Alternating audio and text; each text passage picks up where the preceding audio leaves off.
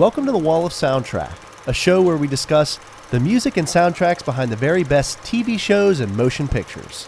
In this episode, we'll be analyzing and discussing the music and soundtrack behind David Simon's epic HBO crime drama series, The Wire. This episode of the podcast is brought to you by Nadia Foucher Massage. Nadia is a massage therapist in the DC metro area with over 13 years of experience helping clients reduce stress and chronic pain. Nadia provides a variety of massages ranging from deep tissue, Swedish, and prenatal, and other services including aroma, reflexology, and stone therapy.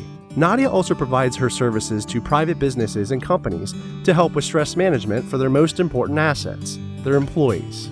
I've also been a client of Nadia's for over 10 years, and I can honestly say she's helped relieve the chronic pain and stress in my neck, upper body, and lower back. As a result, she's helped reduce my stress levels and improve my overall mental health. When I go to Nadia, I come out of the massage feeling like a new person. To schedule an appointment, visit www.nadiafmassage.com or call 301 651 3877. That's 301 651 3877. Hey guys, before we start the episode, I will be releasing new Brewtune podcast episodes as well as new album and book reviews, so stay tuned for the new content. This content's also available on iTunes and Podbean as well, so if you don't mind, please leave me a quick review, and I hope you enjoy the episode. The Wire is a crime drama television series that was created by David Simon.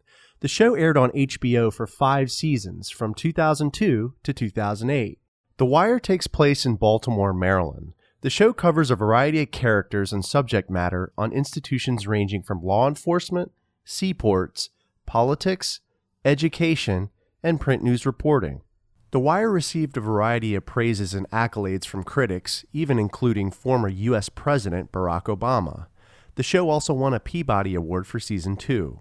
The series also had an excellent cast of actors and actresses, including the following Dominic West as Jimmy McNulty, Larry Gilliard Jr. as D'Angelo Barksdale, Lance Reddick as Cedric Daniels, Wood Harris as Avon Barksdale, Idris Elba as Russell Stringer Bell, Wendell Pierce as Bunk Moreland, Michael K. Williams as Omar Little, Clarke Peters as Lester Freamon, Sonja Sohn as Kima Greggs, and Andre Royo as Bubbles. The Wire also cast a variety of real life public figures, including the following former Maryland Governor Robert Ehrlich, former Baltimore Police Chief and radio personality Ed Norris, and former Baltimore drug criminal Little Melvin Williams. My returning guest for this discussion is Cy Shackelford. Cy is a writer for the entertainment commentary and review website Action A Go Go. You can follow his articles on the website www.actionagogo.com and you can also follow him on Twitter. His Twitter handle is at Shack underscore house 83. We also have another returning guest, Joey Bonskowski. Joey joined us for our discussion on the music and soundtrack behind Ted Demme's film, Blow. We had a great time doing the episode, and we had a blast doing this one as well. Here's my discussion with Cy and Joey on the music and soundtrack behind David Simon's crime drama television series, The Wire.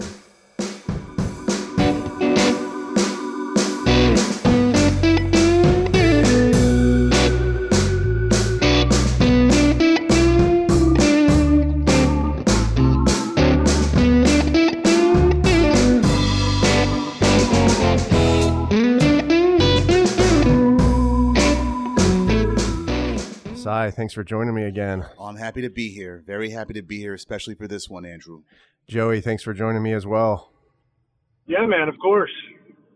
So, uh, Cy, what's what's new in your in your realm? Let me stop both of you right there. Okay. Are you guys taking notes on a criminal conspiracy? is that a good old Stringer Bell quote there? Or? Oh yeah, it is. All right, I'm I'm done. I'll just hang up now. Are you gonna tell me you're taking notes on a motherfucking criminal conspiracy? None of y'all can say it right. I'm the only person in here that can say it right. Nigga, is you taking I notes know. on a criminal fucking conspiracy? Fuck is you thinking, man? All right. Well, I knocked it out of the park on the beginning, so we should just wrap it up there. I'll talk to you guys later. Sorry, what's going on with uh, Action a Go Go? Uh, we're still covering San Diego Comic Con. It's been on for three days now. and covering all the pop culture events, not just Marvel, but everything that's been coming out of there this weekend. Like uh like, what else? Like Top Gun Maverick. Yes, except there's no Iceman in there, and I'm waiting to see him. Um, Westworld season three, they finally debuted the trailer for that. What else? Hustlers. They Hustlers, had given us a teaser during um, Game of Thrones too. a little bit with the dude from uh, Breaking Bad, Aaron Paul. Yeah. Dude, the new Top Gun trailer looks freaking awesome, man. I mean, Oh my God. I'm just I'm all in. I mean, I'm gonna see it definitely. I mean, everybody knows my rule against seeing sequels more than ten years after the fact, but this one, I will make an exception. Dude, I mean, I wonder who's directing this because it looks like it almost looks like Tony Scott. Uh, it looks a lot like Tony Scott's, you know, His film. signature style, yeah, it does. Cy, who is directing it? I do not, I cannot recall offhand. All I know is that Tom Cruise, Ed Harris, and Jennifer Connelly, they're in the film. Yeah, the Ed Harris I mean- role definitely super excited me when I saw that. I was like, he, you know, because he's just he's just such a, a great actor. Uh, I mean, this is this is like just quintessential Bay Bruckheimer from back in the day. Bruckheimer, Jerry Simpson, oh yeah. Yeah, I'm just so so, so stoked. I watched the trailer. I made my wife watch it like four times. and it's got that like new modern type of theme song. You know, like it's still the same, but it, it just sounds a little different, like a little more synths and uh, yeah, they updated the Harold Faltermeyer version of the original Top Gun theme music. So yeah, I'm super excited, man. It looks awesome. I- Um, I know we've gone completely off topic, but wasn't that Kenny Loggins? Didn't he do the majority of the Top Gun soundtrack? A lot of it, yeah. He did uh, uh the Danger Zone, playing with the boys. Um, no, Mighty Wings. That was Cheap Trick. Now Kenny Loggins only did like two or three songs in the soundtrack, actually, but his were the most popular ones because they were because how frequently they were using the movie. Uh, it's just so wonderful. Just vintage Tom Cruise. All I need now is for him to be in another courtroom movie, and my world will just be, uh, my life will be complete. Yeah, you'll have a few good men there. so let's jump into the wire, guys. I mean this this show, epic. it it still has excellent replay value even 11 years after it ended. I mean, and I'm not just saying that because you, myself, Andrew, and Joey are all natives of the state of Maryland and how it resonates for us, but the story, how layered, densely layered everything is, it's like literature brought to life. Yeah, and and the subject matter. I mean, I've never seen a show cover the amount of topics and subject matter like this one does. I mean, it's incredible. They cover crime, they cover, you know, the the, the docks and and the ports and then education, you know. City Hall, the politics, Yeah, and the and- newspapers too. It's like they just delved into all those institutions with a level of realism that's not seen in most dramas.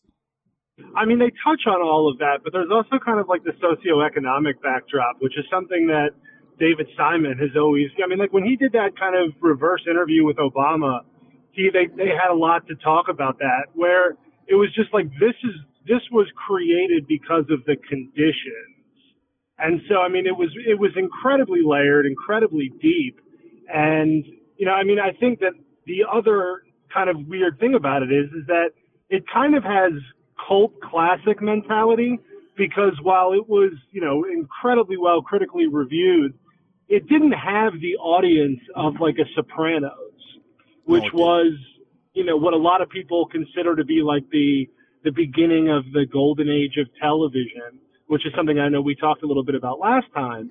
But you know, this this really existed through word of mouth more than an HBO marketing campaign that you see. You know, they didn't have you know the things pl- plaster all over the subways and on the sides of buses. I mean, this really was word of mouth, and they had to fight to get every single season, like after season two or three, to get them to keep going. Yeah, because after season three ended in 2004, they didn't come back on until season with season four until 2006. And you're right about it being word of mouth, Joey, because I didn't know about it. Uh, it came out when I was in college, and I didn't know about it until my parents and a few of my cousins started talking to me about it. And after successful prodding, that's when I decided to catch it for myself, and I was hooked.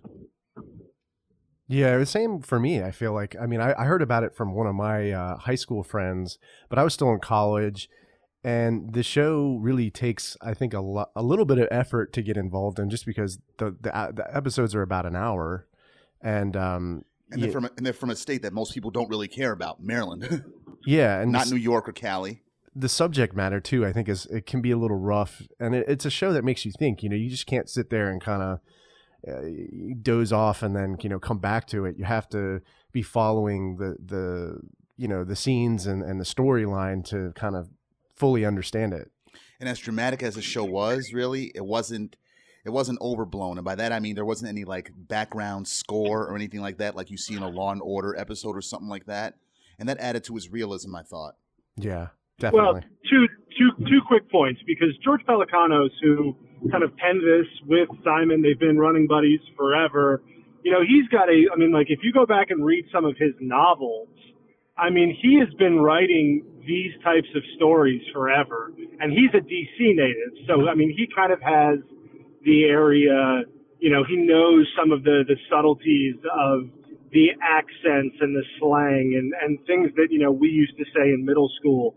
So I mean, it had that that it, it was very authentic. But I think you know just when you dive a little bit like further into like casting, I mean it it couldn't have been done better. I listened to an entire entire podcast on the woman who did the the, the casting for these shows and where they found people.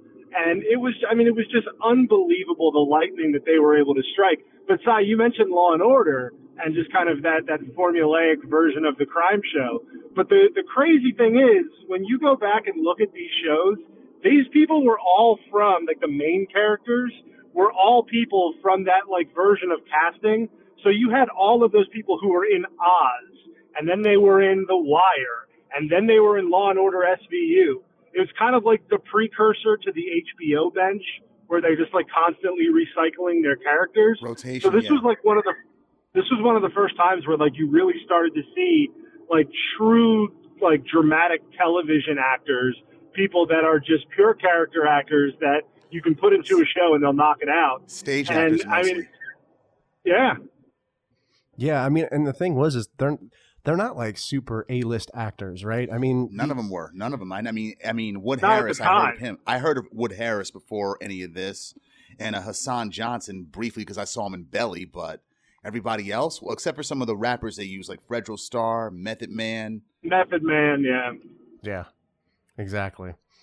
Yeah, that, that's a great point, uh, Joey. And um, you know, I, I think you know, let's jump into this first song here. Um, the the Blind Boys of Alabama, way down in the hole. It's essentially the theme song for the show. It's played over five seasons, but uh, this is you know they switch it up for every season, and and this was used for season one. And this is the original version of the song too. And appropriate. it's the best. It is. It is. I like this version the best, actually. Yeah. And appropriately enough, when the show, when the series ended, they used this song as its ending montage too to bring everything full Yep. circle. Yep, yep. It was. Uh, I think that was a really nice way to tie everything together. It was, yeah, and like what's it called? Even though the song is kind of shortened on in the intro and whatnot, the imagery that they use in there to show Baltimore and like even to reflect the the opening scene of the very first episode of The Wire about if Snot Boogie always took the money, why'd you let him in the game in the first place? We got to, yo. This America. Yeah, that I thought it was. You know, Di- David Simon said it was kind of a love letter to Baltimore. The show. And he, with his reporting, he spent a lot of time out there, and he has a journalistic background based in Baltimore. And a side note, he's a graduate of our high school, Joey.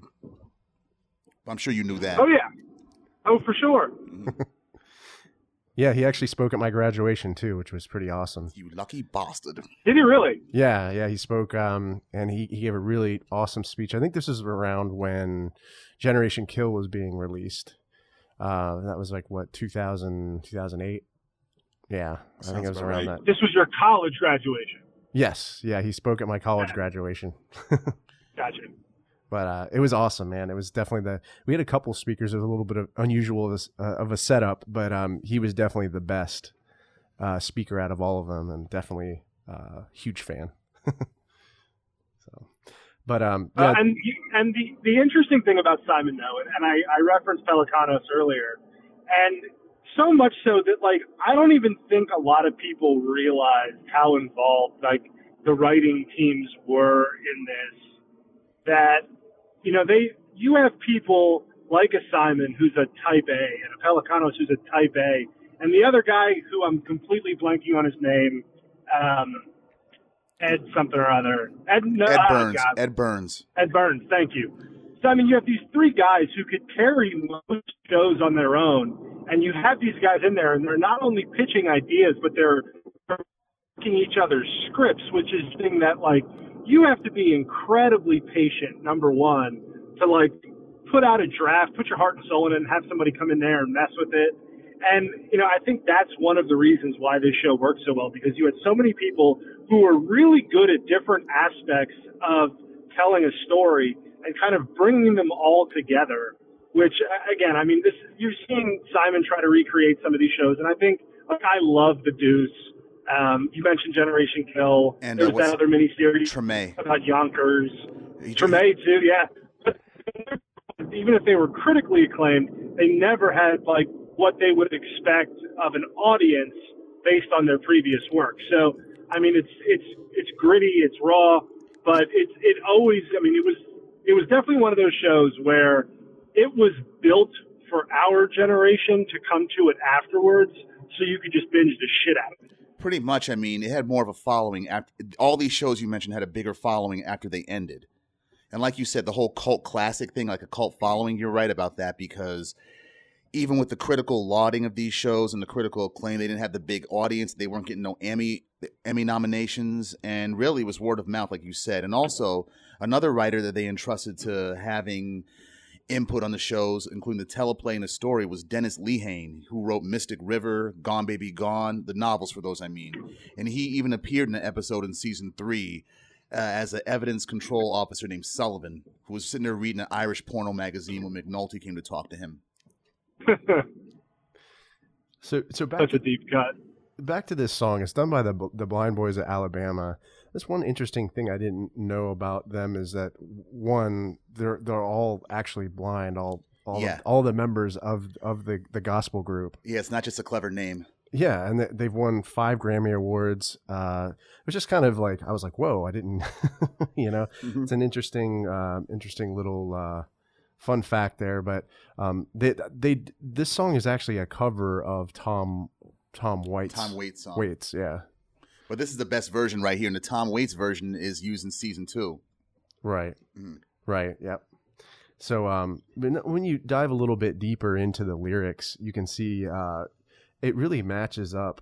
You know, I think quite well with the uh, with the themes of the show, right? Like, um, and, and people, you know, when you look at the lyrics, we'll all be safe from Satan when the thunder rolls. We just got to help me keep the devil way down in the hole, Right. Way down in the hole. way down in the hole. Yeah, hmm I, I I feel like you know with the wire, the, the whole the whole theme of it. I think that one of the taglines was read. You have to read between the lines. For season five, yeah, that was the tagline for season five. Yeah, and um, I think you know a, what Simon was trying to do is kind of bring some of this stuff stuff to light. You know, so I think the whole way down in the whole part of it was like his way of kind of acknowledging, hey, nobody really knows much about these issues in Baltimore, but um, you know, dig him out of the hole. yeah, you got to dig them out. You got to expose these, you know, issues and injustices, which I thought was just really cool, and and a really cool like reason why he chose the song. I think. Well, it worked. Every institution they delve into is like I was having like a teaching experience. I thought. I still Yeah. am every time I view the series. I always feel like I find something new. It's like, whoa, It is. Know? It is. Everything in there, I think it's done deliberate. It's just like a Jordan Peele movie. All the imagery in there is done on purpose. It's not by accident. Yeah, exactly. And then we go. Well, I it's also a little on the nose too, because you've got you know the literally the half the characters are just slamming heroin the entire time, so they're down in the hole. You've got, I mean, there's a lot of little little aspects of where you can look at each lyric and think it pertains to multiple characters, multiple storylines of of each season. Even you're right. It does actually. I mean, like you said, the um the drug addicts like Bubbles, the street level cats who are way down in the hole in their in their respective institution. Um, even D'Angelo, D'Angelo, Bodie, Wallace, Poot, they're down in the pit.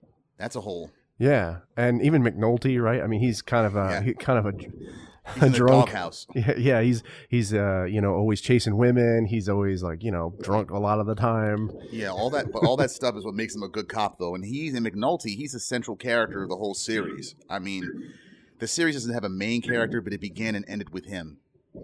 I've heard rumors actually that that character McNulty was based off of uh Ed, um Ed Norris.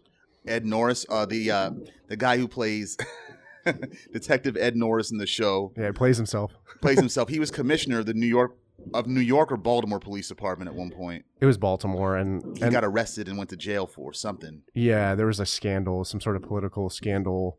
But I think he was up in New York City before he came to Baltimore. He was. He's a New York accent, a heavy one. Yeah, and I actually bought his book. It's called Way Down in the uh, Way Down in the Hole. Yeah. I, I bought it, and I'm I'm going through it now. Um, it's it's really good. It's really good.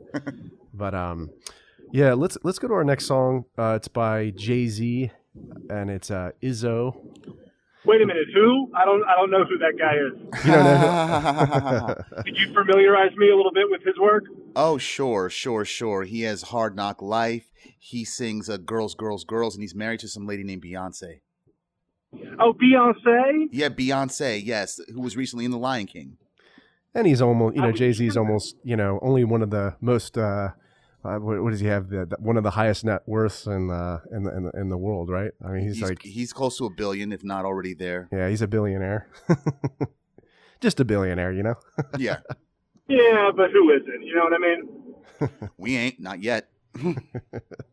But um yeah, this song's off the the sixth album, The Blueprint. which came out on 9-11 2001 i remember that day and uh, what's it called around that time when the blueprint came out this was one of the biggest singles on there and during that time it was really a it was really an upbeat single really uplifting during that during that dark period and i thought that off topic for second this is one of jay's best albums right there and one of the best albums that came out that year but the way it's used in the show that's another thing I want to talk about. The way these songs are used in the show, it's no, there's no kind of anachronisms at all.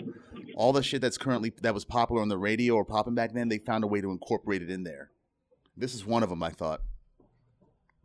Yeah, exactly. And I mean, this song's played when you know, D'Angelo essentially gets out, you know, gets out of jail. He beats the he beats the murder, He beats the murder rap, yeah. and then um, you know he's talking with Wee-Bey in in the car, and that that song's playing on the radio. Which is another thing I really like about this show is they they don't actually directly inject these songs like you know into the clips. Oh, it's background noise. Yeah, it's always background it- noise. it's done perfectly. Yeah. Which which which makes it deliberate, kind of. It Yeah. Makes, and another Guy, thing, do you remember what radio station that was? Because that was one of the three we could get. One of the hip hop stations. it was 90, 92Q? 92Q, yeah, 92Q is what that was in Baltimore because we got 93.9, 95.5, and then 92Q. Yeah, but when you you used to be able to pick up 92Q, I used to. lo- me too, me too. I remember that. Yeah, and um, I think- mean, and you, they even do like subtle drops. Like there are they incorporated some like local people uh, into the show. So like a local sports uh, sports guy was on it. The sports junkies from the DC area Yeah. had a quick cameo on it. So I mean, like they did a lot of like radio, local radio backdrop of people that were on the air at the time. And they did that too in season four as well. When Snoop and Chris are trying to figure out who the New York dealers are, they asked them, go up and ask them only only something that Baltimore people would know, like 92Q or something like that. Yeah. And then Snoop put out a gun on the dude. And he's like, whoa, whoa, Snoop, he's cool, he's cool. Let me do the talking from now on. Yeah, and I mean, there. So Wee-Bey and and D'Angelo, D'Angelo. are talking in the car, and you know he pulls over. It's like, what's our rule? Yeah, And and another thing, another part of that scene, the imagery in that scene too. He's telling him not to talk in the car, remind him what the rules are. But if you look at it, look at where they're at, what the backdrop is, like a New York fish and burgers and chicken restaurant. And if you see where Wee-Bey and D'Angelo are standing in relation to the sign, Wee-Bey is right under beef, D'Angelo's under chicken. I did not notice that. That was I don't know if that was deliberate, but given how they're how we what we learned about their characters, it stands to reason.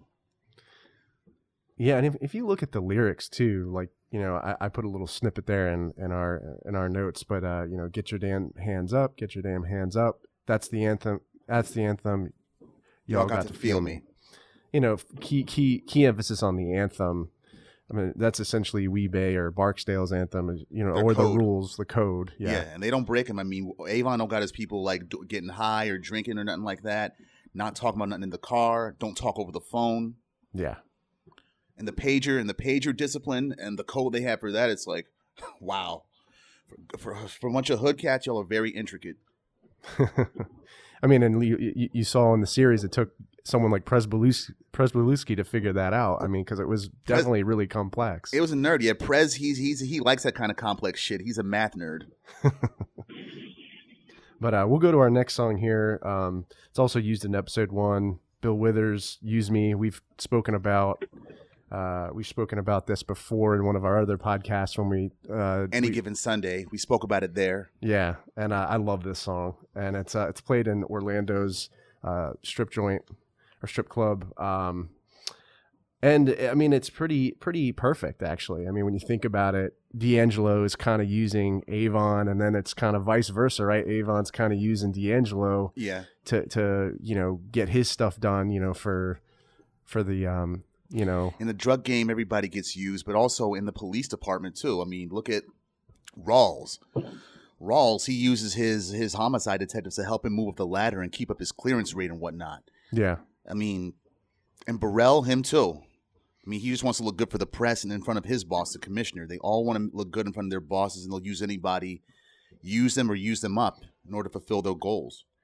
And and and also think about where this scene is. It's in a strip club. There's strippers. You know, strippers are being used by the strip club strip club owner just to you know And make money. use and they use customers. Yeah, Yeah, yeah, and it's just it's just perfect. And when you look at the uh, the lyrics here, you know, my brother sit me right down and he talked talked to me. He told me I ought to not let you just walk on me.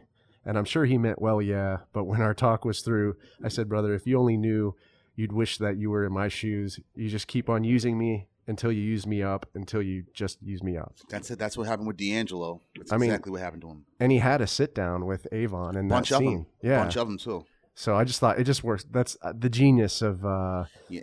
You know, David Simon and uh, the Wire music supervisor.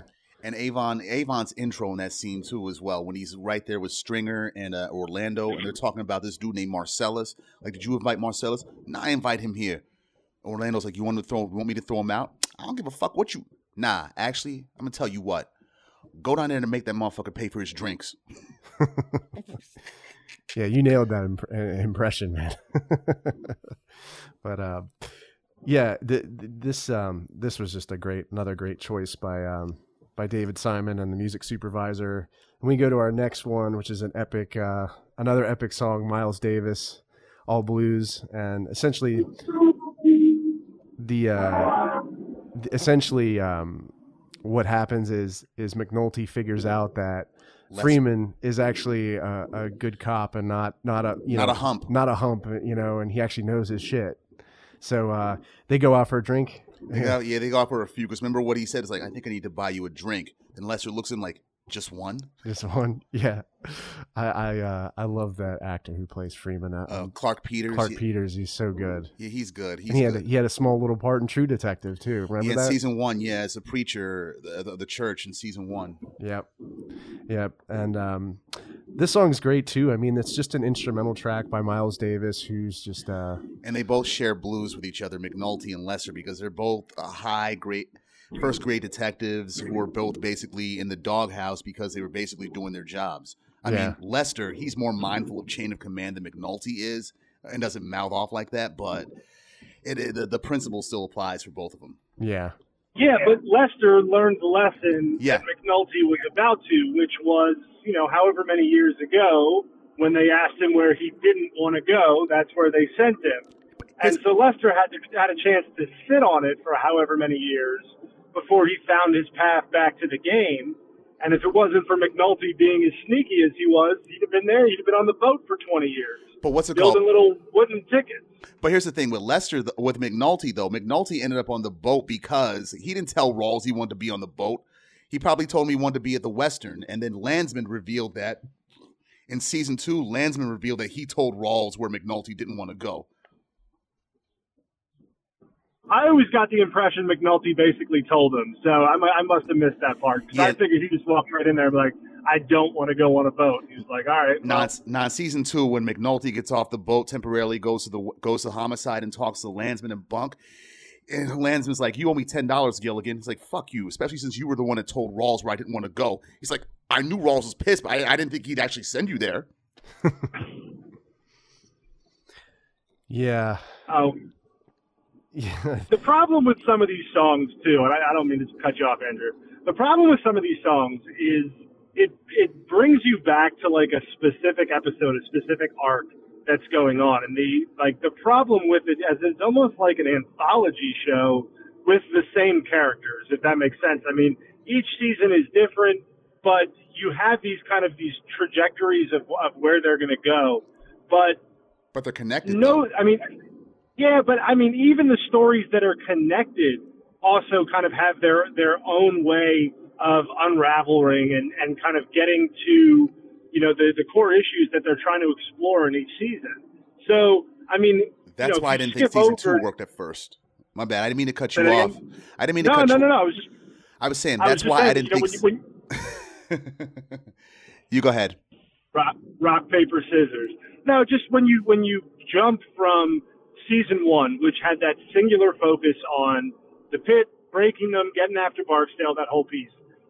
It really opened up what they wanted to do from a story perspective in season two when you had the same drug thing going on that you had in one and then an entirely different subplot of the docks and all of that, and they still managed to merge in one singular Baltimore, you know, underground perspective, and it all kind of tied back, and it just, it's really, you know, you go down this rabbit hole of, of each character, of each episode, of each season, and just the layers that they were able to to kind of set up. I I would have loved to have been a fly on the wall of the season two writers' room when how they put together this particular arc. I mean, it was just just fascinating. It was at first. I didn't think it connected anyhow because, like you said, when they when they finished season one, they opened the door for a lot of things that they could do with this whole the institution that they explored. So when they went from that to season two to the docks, and then made the made the Barksdale portion like more of a subplot, really, it kind of threw me off at first. But multiple viewings of the series, it convinced me that the season two, the docks, and what we learned from there with the Greeks, that makes it the most important season of all, I thought, because we see who the real power is in Baltimore and the Baltimore drug trade. It's not the Barksdales, it's not Prop Joe, it's not Marlo, it's the Greeks. Yeah, because the Greeks are the wholesalers. Yeah, And they control everything. and that was what made season two so brilliant is you see how the drugs come into baltimore since it's a port city and who controlled all of that which was essentially the greeks and whoever had that relationship with the connect which was Prop uh, Joe prop was joe Prop Joe was the connect pretty much. So prop joe Yep. was kind of the king at that point in terms of the, the co-op and he had that relationship and that's why we find out later marlo t- has him taken out Yeah, he wanted to usurp him, yeah. But here's the thing though, Marlo would never be put on that path if it wasn't for Avon in season five. yeah Avon being all playful with him when he sees him in jail, saying, I got nothing but love in my heart for you West Side niggas, nothing but love. But I gotta get my piece too. yeah so um yeah season two is, The is a, mi- but a when I, even at that the meeting of the council when Prop co-op? Joe when they when they got him and the, the two guys kind of whispered whoever steps up with the connect is the one that put him down. I mean the the just the layers of how it goes back and where they started that thread and the fact that you know the Greeks I'm not even Greek but they keep popping back up meeting with different people reestablishing the connect and this whole thing went away because Barksdale lost his New York connect because they thought he got too light of a prison sentence.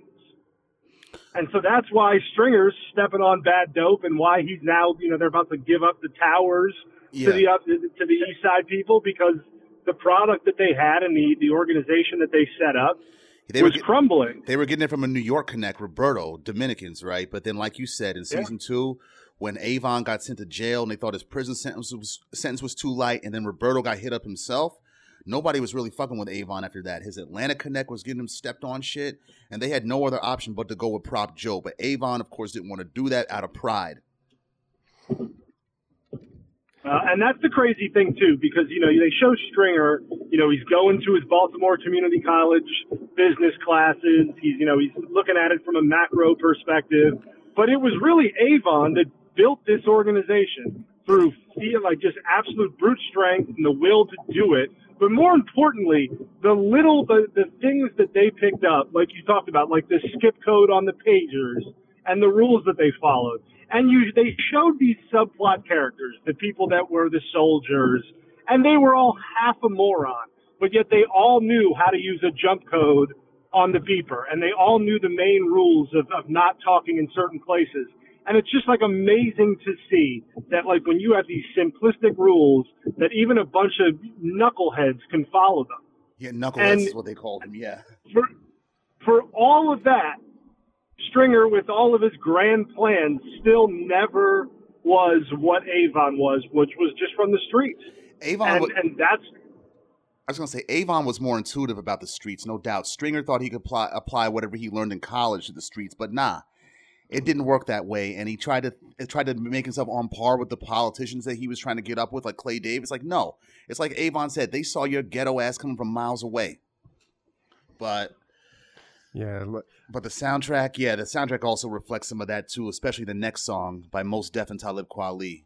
Hater Players. Hater Players, yeah, from their Black Star album in 98. And this is played in the car, essentially when Kima's with Orlando. Undercover, yeah. So Savino gets into the car. He turns the music up so that you like, know. Since we go, since we going this way down Lanvale, I need to go get me some cigarettes. And he knew he just turned the music right up immediately. Yeah, he knew that you know she may have been wearing a wire and didn't mm-hmm. want the uh, the, the fake coke that he was about to sell them. Yeah, you know, and the takedown squad was ready, you know, for Baltimore Police Department. Oh, that they were whole, trailing. Yeah, but they remember they they changed the signs up. Yeah, she was talking about. I could have swore this was what's it called in Orlando. It's like the hopper switches signs up on you cops, and then Wee-Bey and Lil Man just come out and start shooting. But that whole plan just went wrong because Savino was trying to signal that he knew that that lady was a cop, but they didn't see him. Yeah. Yeah, it was just it was just bad, and then the, the, you know Kima was trying to go for the gun in the back, and it you know if, fell. If they got it got yeah, as soon as they put any weight on them seats, the gun that was taped up pretty secure got like a slid right back. Yeah, that was a pretty uh pretty that was very emotional scene. scene. Yeah, that was very intense scene. That's when the sh- that's when the series really started to pick up for me. Yeah. Well, I mean, they had its moments I mean, before that, like with Omar when he killed Stinkum, and then hit up Wee-Bey with the "You come at the king, you best not miss" moment. But when Kima got shot, that's when that was a real. That was like real. What's it called? That was when the, the plot thickens. Yeah, and they and but they, even more than even more than that, because Rawls and McNulty hated each other in the next episode. Hated yeah. each other, but you still saw them come together. Like so, I mean, it was it was interesting because if you had just like a formulaic device show, you know, they would show Rawls continuing to be an asshole, but at that moment in that time when he could see that McNulty was truly hurting and blaming himself, he went over there and they were all brothers for five minutes. Even if was, he, even if he told them in his own know, abrasive way. Yeah. And, yeah. And, I, I mean, it's it's a, it's amazing how they got to the heart of the multiple different kind of lifestyles that people were running and how authentic they were whether it's you know the the bond that policemen feel when they're you know in that that kind of that fight or flight that the die when somebody gets gets killed in the line of action, whether it's the you know the drug dealers kind of everybody closing down ranks when when they think they've got heat. It's just amazing how they were able to portray all of those different things some so just yeah. Some of them were genuine reactions, yeah, but some of them are just purely reactionary. Like Burrell and the commissioner ordering raids on everybody, all the drug dealers in the city and then Daniel's reaction, dope on the damn table, like that's gonna accomplish shit. Yeah, and then more than and like you said, a hark back to what you said about Rawls. That episode after Kima got shot, what's it called? The cost, where he just took control of the crime scene and just and he was the one that figured out that the hoppers they switched the street signs on people. The scenes right there, they show that Rawls, before he started climbing the ladder, he was good police at one point. He, yeah. he knows what the fuck he's doing, but he realized that he, if he wants to move up, he's got to play the game and be an asshole.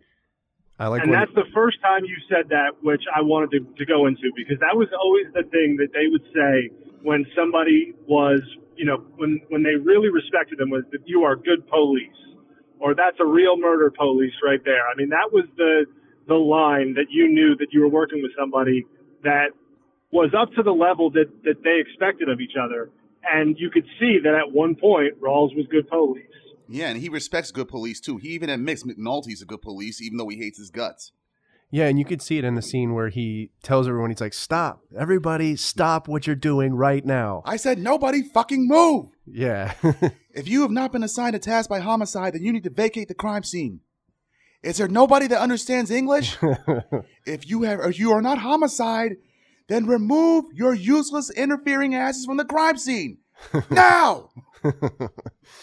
Yeah, and um, I mean, he, John Doman is just John Doman, he's good. I mean, I didn't.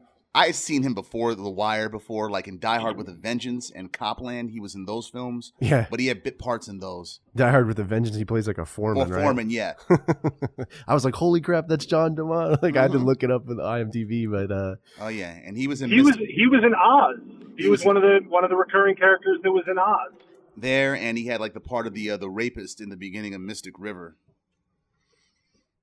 Oh God, you're absolutely right. I forgot about that. Yeah, so if we go back, we go back to this song, the, the lyrics of this song. hater players. yeah, Yeah, it, it's a. I feel like it does refer to kind of and match up a little bit with the scene in terms of Orlando snitching, and then you know Kima being a being a cop and undercover. You see the, the lyrics you run in your mouth, but you really don't know what you're talking about. You should retire, get that complimentary watch. yeah, that part right there. You should retire because that harks back to what a, a, what Avon and Stringer were telling Orlando to do. Like what's it called? They told him not to get involved in no crime. They even gave him a beating just to drive the point home. They mainly want him clean so their liquor license will stay clean, right? But in, but a side effect of that is we're trying to keep you safe, pretty much. Yeah, And when he kept going along with the um those out of state dudes pretending to be from New Orleans or whatever that were really state police, yeah, which by the way, that seems like entrapment to me. By the way, the way that scene played out. When he when he kept saying that what's he wants to get involved with them, gets arrested, and then we and then Levy, the lawyer, leaves him hanging out to dry, saying basically sign this right here, and it's backdated. You want to be part of the game? Now you're in the game.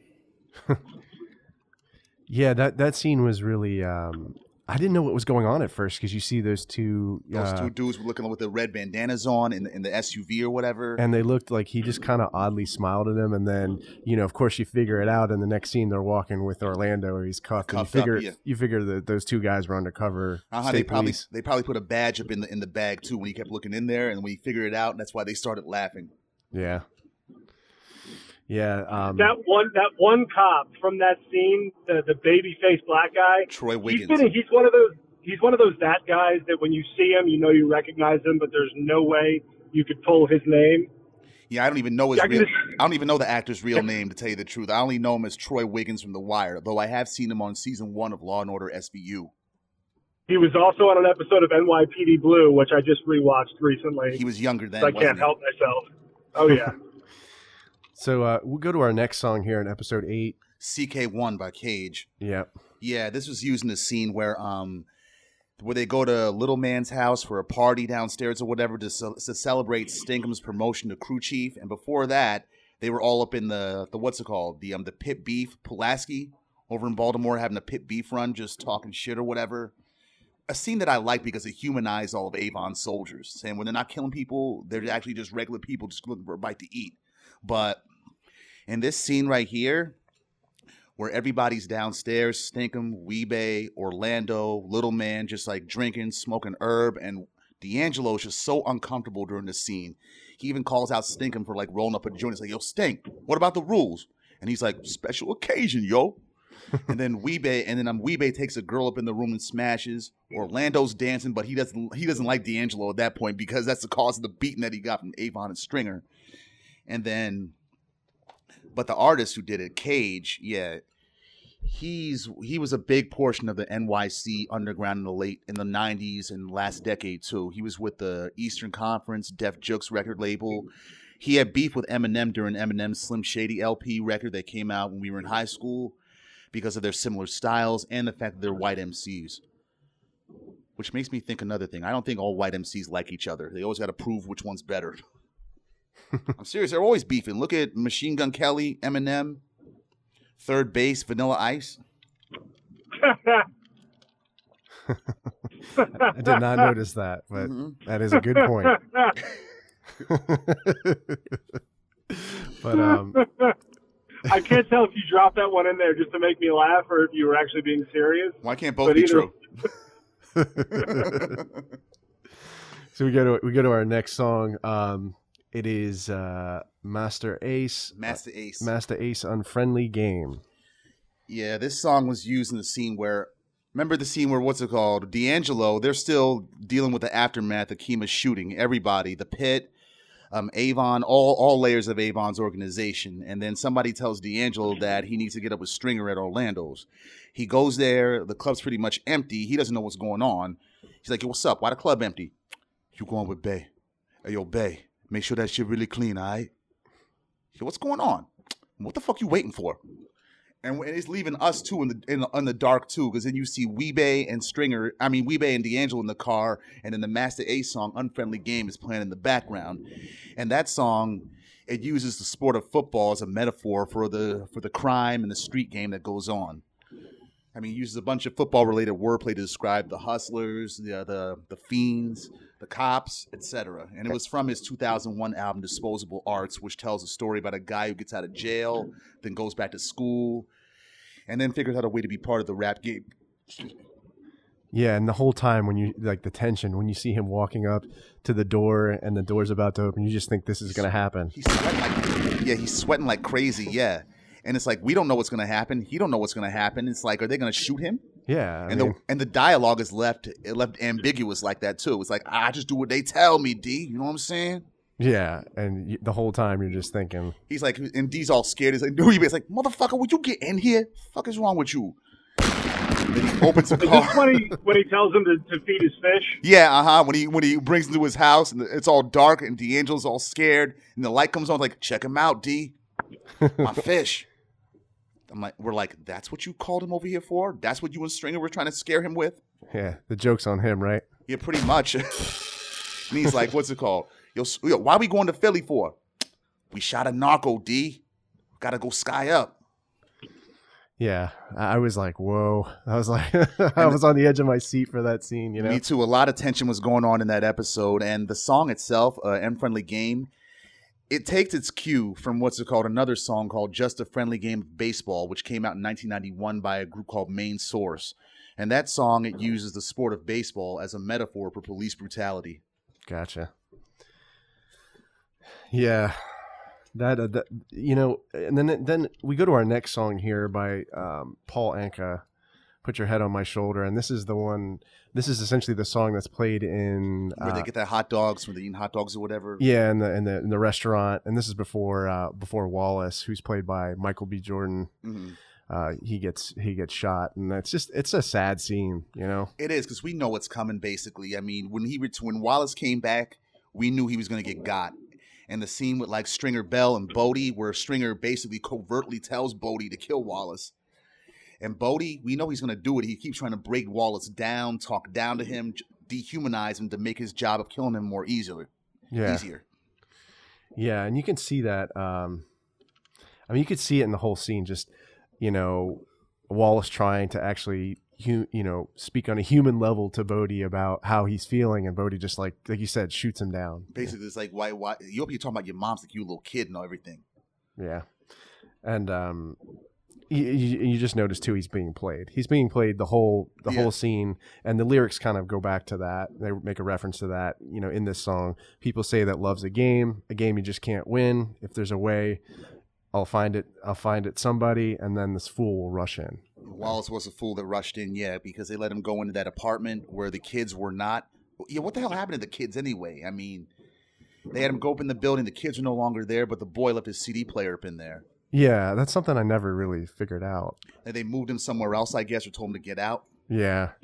I don't know. I mean, but the whole scene where they killed Wallace is like, yeah, so fucking sad. It's gut wrenching. And then, but I didn't understand is why Wee-Bey and and you know the crew when they find Brandon, you know, and, and Wallace helps them find it. Why did they drop them him like right there outside of the apartment where like, he lives? Yeah, where he lives. Like I just never got that. Like why would he pick that place? Or if it, maybe they just didn't know. They didn't know. I mean, they don't care about their underlings really. They don't know where they all live. I mean, yeah. D'Angelo might know because he actually connected with them, but them dropping Brandon right then and there where Wallace lives, that was purely purely serendipitous. They didn't do that on purpose to fuck with Wallace, though. I don't think.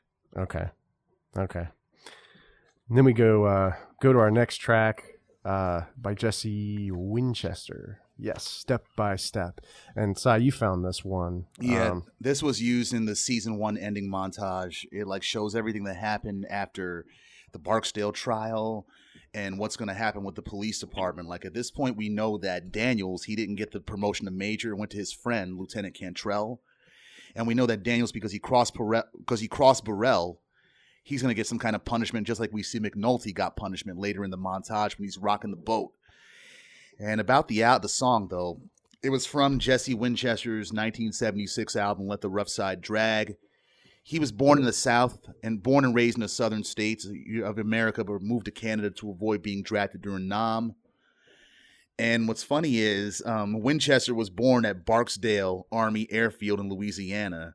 And I don't know if that's reason why whoever whoever chooses the songs in the show, I don't know if they read that in his background or why they chose it as an inside connection or something, or or if it's purely by chance. But either way, I thought it should be thrown in there. But yeah, the lyrics they summarize just how dysfunctional the Boston, I mean the Baltimore Police Department is, along with the um the criminal institutions as well. that's an interesting find, the Barksdale Mhm. aspect where he was. That's where he was. Where he was born, yeah. Wow. Okay. And like about the, about the, back to the song itself yeah they mention where's it at? And if a saint steps out of line he'll have to start again because jacob's golden ladder is slippery at the top and many a happy-go-lucky saint has made that long long drop. And lester freamon mentioned that to daniels earlier in the season saying "Now i know how serious you are about the career ladder and i know how slippery it gets the higher up you go but me i don't want to go to no dance unless i can rub some tit and the, and the, and the, what we see what happens in this montage though, Bubbles and Johnny Weeks are still trying to scam heroin. Santangelo, Michael Santangelo has been demoted from homicide detective to Western District uniform by Rawls as punishment for not wanting to snitch on McNulty. Right. McNulty's now riding the boat, and Lester got his spot in homicide as Bunk's partner. Um, Kima is still recuperating from the injury, but desperately wants to get back out with the action when she looks at the sirens all longingly from the hospital window. Yeah. Uh, what else? What else? Uh, Carver, he becomes promoted to sergeant by Burrell, and he knows he didn't deserve that promotion for snitching on Daniels the way he did. Yeah. And Stringer Bell, yeah, he's now the head of the Barksdale organization. And when he closes his eyes, it's like he imagines how the drug game could be and should be in his eyes, a foreshadowing of Amsterdam, where everybody's just selling drugs, the cops aren't around, and no bodies are being killed. Yeah. I wanted to ask you real quick, side the um the actor who plays Santangelo is is that an actual real like was he an actual pol- Cop? uh, police officer or I don't think so. I don't think so. I know he's been in other stuff before, other other dramas and other stage. He's a stage actor, really. okay Uh, Marconi, I think, is his last name. okay in real life. And the final part of that scene was when we see Omar, who's hiding out in the South Bronx, still up to his old tricks, still Yeah. sticking up people, and he gives the he gives the epigraph of the episode, which turns out to be the final line of the episode. All in the game, yo. yeah All in the game. and then uh so you know we go to season two and we go to the open credits for it's Tom Tom Waits the original version way down in the hole Mhm. I love this version and how it's used, especially in, in relation to season two, because season two is essentially about the docks and The how working class. the working class and how you know cargo comes in from the ships, which you know has drugs or other contraband, stolen cars, Mhm. you know, or we find out later it's actually you know prostitutes, Oh, yeah. um, uh, and then that results in in the deaths in the in the murder case. Um, but what I love about this song when I listen to it is the production of the song. When you listen to you know Tom Waits singing, it sounds like he's almost singing into like a container or something, or like a there is like a reverberation to it. Yeah. yeah, which I thought was really cool. That was that's probably why they chose it. It just and and it, you could hear you could just hear the um the pain in his voice like he's just struggling you know like and it goes back to i feel like what you were talking about the struggling working class the the, the dock workers And there and that class is dying too. I mean, based on what we saw in this whole season. yeah and then you find and, and another great point by the way by you um you know you said the working class is dying but the automation that goes into the the checking like the dock checkers job which they eventually they're going to be replaced with. And Frank's like, "What the fuck was that horror story we saw today?" yeah You know, he's like, how are people going to be working, right? Like, Mhm. he's like, you, I guess you can't, you can't get hurt if you're not working, Right. right? Yeah, that's what he said. Yeah.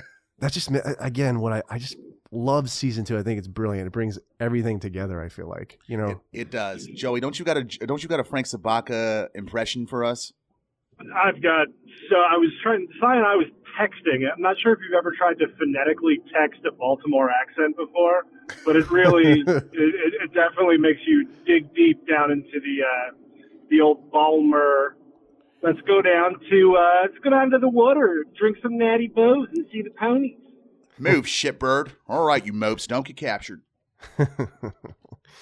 I mean, there's a couple things. So you were talking about the working class. So I think that this this does something very interesting because it shows the kind of poor underbelly of Baltimore from both sides. So you know, you look at you know you look at the hood people, you look at the the kind of white trash. There are nobody is not affected by being poor in this country. So that's number one. The the kind of way this whole thing kicks off was because Frank Sobotka was trying to curry favor to help get part of the canal dredged so that they could get more ships coming through because their union was seeing falling membership and they weren't doing nearly as many containers. And he ran up against another Polak cop who wanted to be the one to curry favor with the guy at the church. And that's how this whole thing kicked off. And I mean, there are a couple of great scenes down there because you have to remember that that that's Prez that's Prez's father-in-law, which is how he ends up back on the detail. I mean, it's just crazy to think how this massive, like Homeland Security, got involved at the end of the season. Oh yeah. That's how big. That's how big this was. And this started over a grudge over who got to replace A the stained glass window at the church. Yeah, yeah. Basically, that's exactly how it started. Two Polacks beefing with each other. and that's how that's how Burrell described it to Daniels when he brought him onto the detail too about what's this all about. Yeah, and what's even crazier about this season is when that scene where where uh, where Pryzbylewski punches Valchek. I mean, it's crazy. You know? Like, get your shit rolling, I'm pulling you. Get your narrow ass back to the district or I'll slap you with insubordination. Move, shitbird! Knocked him, clocked him. Knocked his hat right off his head and made him bleed. Daniels, way his eyes lit up, that made it funny too. His eyes got so wide. It's like he, it's like his eyes were saying Jesus instead of Valchek's mouth. And then McNulty and Daniel, then Go. McNulty and Dan and uh, Bunk were telling they were when they learned about it, it was funny as shit. He's like, no shit. So motherfucker Prez leaped up and clocked him. Yeah, I mean Daniels had to take him home for the rest of the day, and McNulty's all like he acts like he wants to buy Pre- Prez a beer after knocking out a, a senior cop like that. Like, where is he now? You know, he'll be back on this detail. He's got one of them shits in his psych jacket that gives him all kinds of immunity. Valchek wasn't immunity, and he just put Valchek on his ass. yeah, that was that was that was that was like I was feeling what Cedric Daniels was like. His eyes went wide. I I was was like, "Holy oh, shit. oh, Like, you gonna get fired for this? that was crazy. and the scene above and and like you said where this all started from right between two polish guys arguing the scene where uh, frank sobotka curses out valchek that was funny But um, you know, let's let's go to our next song by uh, what's it? Episode two, Sean Paul, "Get Busy." This one I feel like definitely brings me back. Definitely brings me back to like the 2000, like sophomore year in college for me yeah. Um, this song was just like played so big. much on the radio. sean paul was big back then i mean even even if you get like he was drake back then pretty much if you get like sean paul feature on your record you're gonna your single will sell a million copies Yeah, and this is played in the background with when Omar and Dante, I guess, who's uh, who's um, I guess the new uh, member on his crew. and his new boyfriend yeah i mean omar always had a thing for light-skinned boys he do brandon uh, uh, dante and uh, what's his name renaldo in seasons four and five Yeah, yeah, and I think the song fits so so well with this scene. I mean, it's essentially a, a romance scene between the two, and "Get Busy." You know, there's obvi- the obvious sexual uh, references there to the song title "Get Busy." Mhm. You can see it in the in the lyrics. Um, Girl, get busy, just shake that booty nonstop. When the beat drops, just keep swinging it, get jiggy.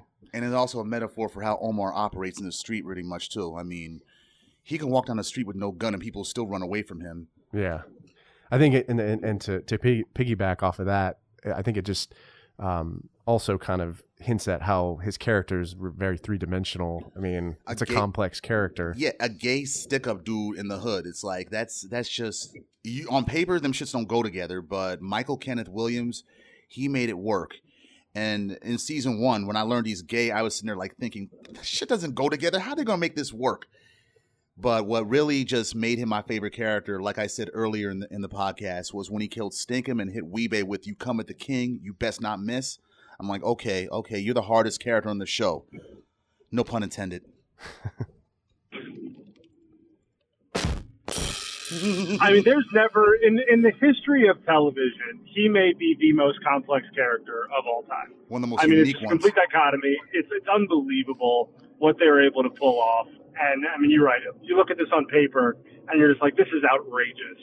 And they, I mean, one, Omar is based off of a real dude. Yeah, and the real dude that played him, the real dude that, that he was inspired by was also on The Wire too. He was one of Butchie's people, and he died in real life he got like a year killed ago. a couple years ago. Yeah. yeah, Wow, jeez.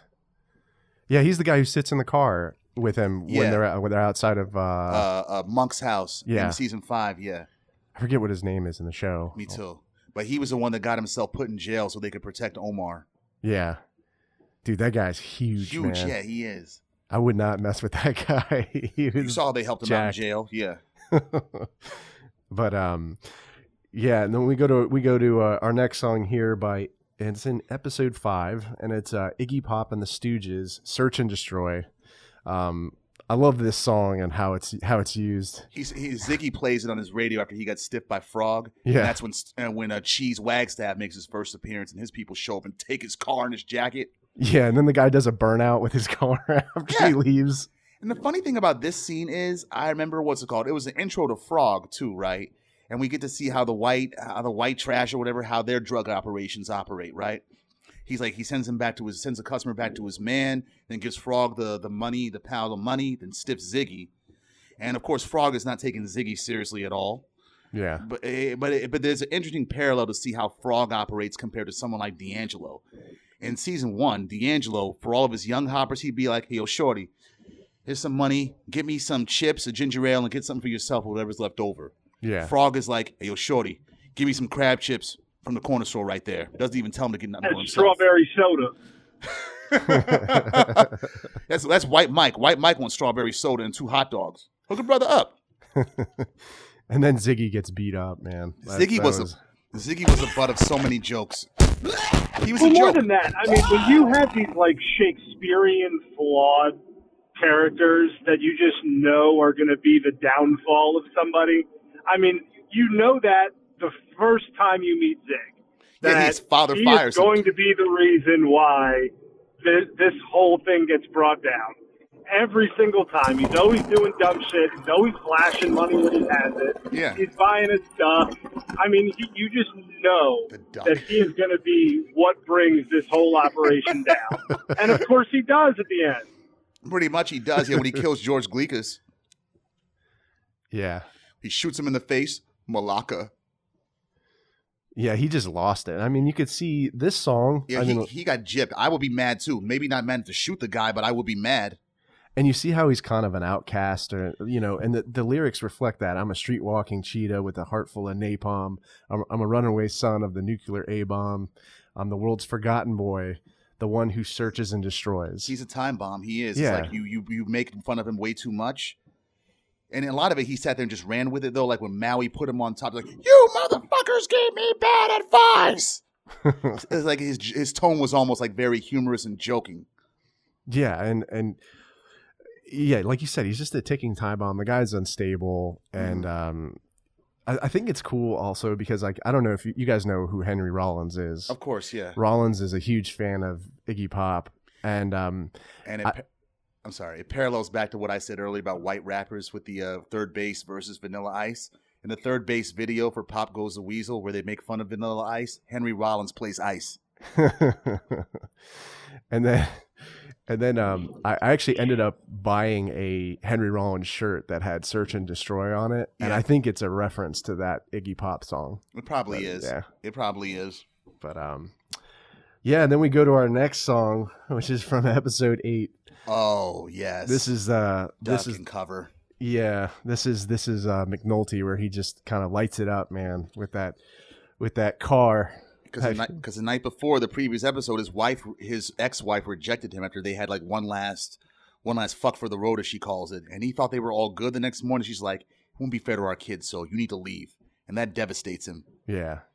So then he just goes on a bender. Oh, he goes on a bender. this episode, this whole opening was great. This made McNulty as a fictional character. This made him a legend. Yeah, and he, this song's called uh, Transmetropolitan. It's by the Pogues, and it just fits so perfectly. It's an, an Irish band, Irish punk man. yeah. Irish punk band, and then you know, of course, McNulty is Irish, and you see it in his Irish heritage when he goes in the, the bar, and the bartender's like, "Save some for for everyone else, Jimmy," and he's like, "Pour it."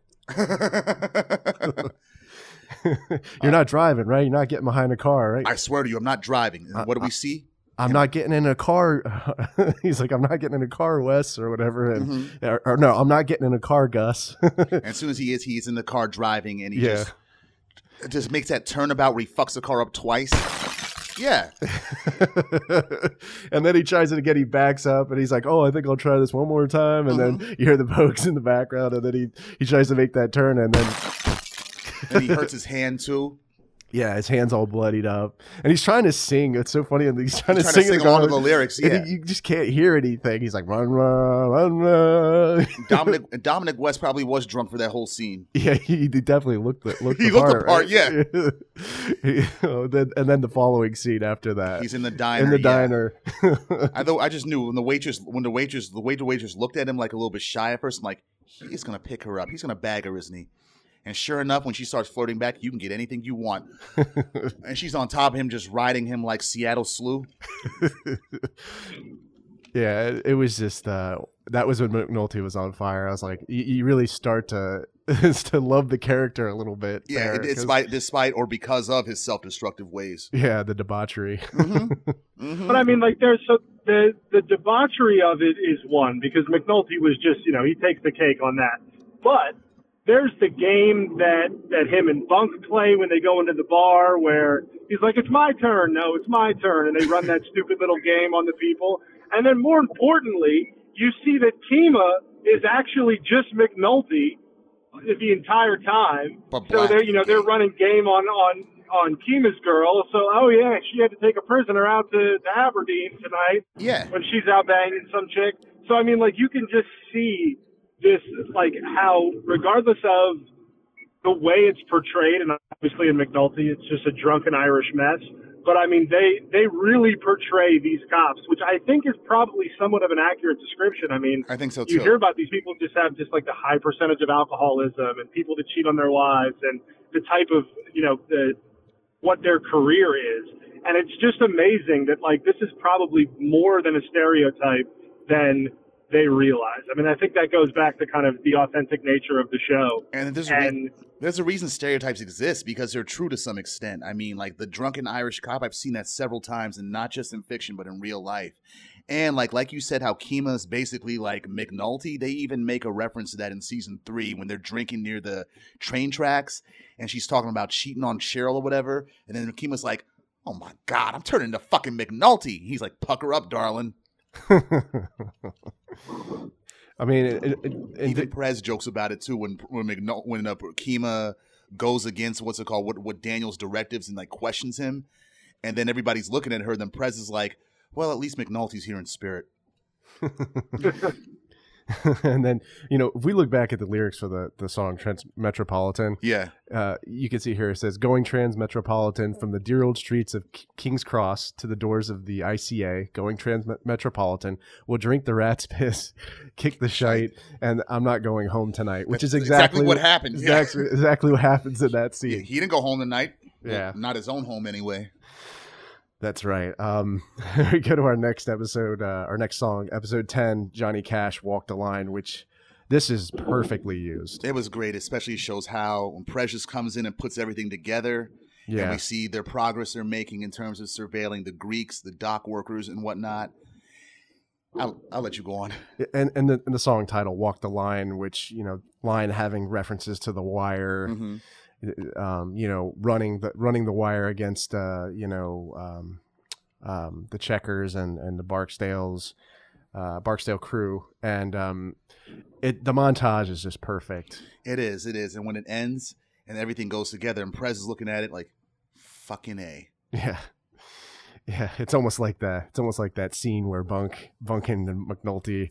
Fuck. Yeah, it's Oh, fuck. like, yeah, Mhm. yeah. All the, the series of fucks, and then he's like, he's like, motherfucker, Motherfucker. and then he's like. When he opens up the when he opens up the fridge, it gets me every time he gets fucking a. yeah, like they figured it out. They figured out what happened. that scene is great. It is. It's like we're watching their process in action, even if they got a curse instead of saying actual words. that was just brilliant writing. I mean, like just brilliant just writing. it's that is the best. I mean that that what two minutes of that scene Yeah. is. It's just. I mean it's it's in the TV Hall of Fame. yeah, That I mean you trying to recreate a scene like that. I mean that's just one of those ones that uh, anytime that's on or I'm going through this, I will watch that like four times. It's yeah, just unbelievable. There, yeah, there's a lot going on in that scene. Yeah, more than what the dialogue suggests. and you know, And it's the whole like tap tap tap window thing. I mean, it's the the whole bit. It's it's really really smart. And it's probably a bit that, that they got from like actual Baltimore cops, something that they probably did once in a crime scene, how they figured it out by saying, fuck. Oh, fuck. Motherfucker. Fucking A. All right, let's bounce. and, and you know, uh, back to back to the Johnny Cash. You know, David Simon has also used Johnny Cash. You know, in Generation Kill, at the end Yes, he of did. Generation Kill, he used the song uh, "The Man Comes Around," where they're all watching the footage from uh, that they gathered from their uh, journey through Iraq. And uh, I think I think it's cool. I, I I I like how he uses Johnny Cash. And um, you look at the lyrics for this song, "Walk the Line." I keep a clo- close watch on this heart of mine. I keep my eyes wide open all the time. I keep the ends out for the tie that binds. Because you're mine, I walk the line. I feel it describes what the ball, what this unit, the uh, ball, the the major crimes unit. That's what they're now called. What they were trying to do with their targets, really. It's like keeping a watch on on their personal lives, keeping their eyes open all the times to figure out what these guys are doing and whatnot, and keep the ends out for the tie that binds. They're walking on the line to make sure they get these people. They're not crossing the line, but they're walking on it. Yeah, exactly. And then we go uh, go to our, our next song in episode twelve by Steve Earle, um, "Doing All Right." This is now this is this is even where the wire starts to get even more cool. It's just with how they bring their characters, real life characters, into the show. Which you know, Steve Earle was actually a heroin addict, a former like a heroin heroin addict. He and was at one point, yeah. and um, he actually has a role in the show. He plays Waylon, who's the uh, the Who's a leader at the A, at the NA meetings and always never on Becomes Bubble's sponsor. becomes Yeah. Bubble's sponsor. Yeah, Yeah, and I'm just like, this is where the show again. It's just like, holy crap, the show is freaking awesome. yeah.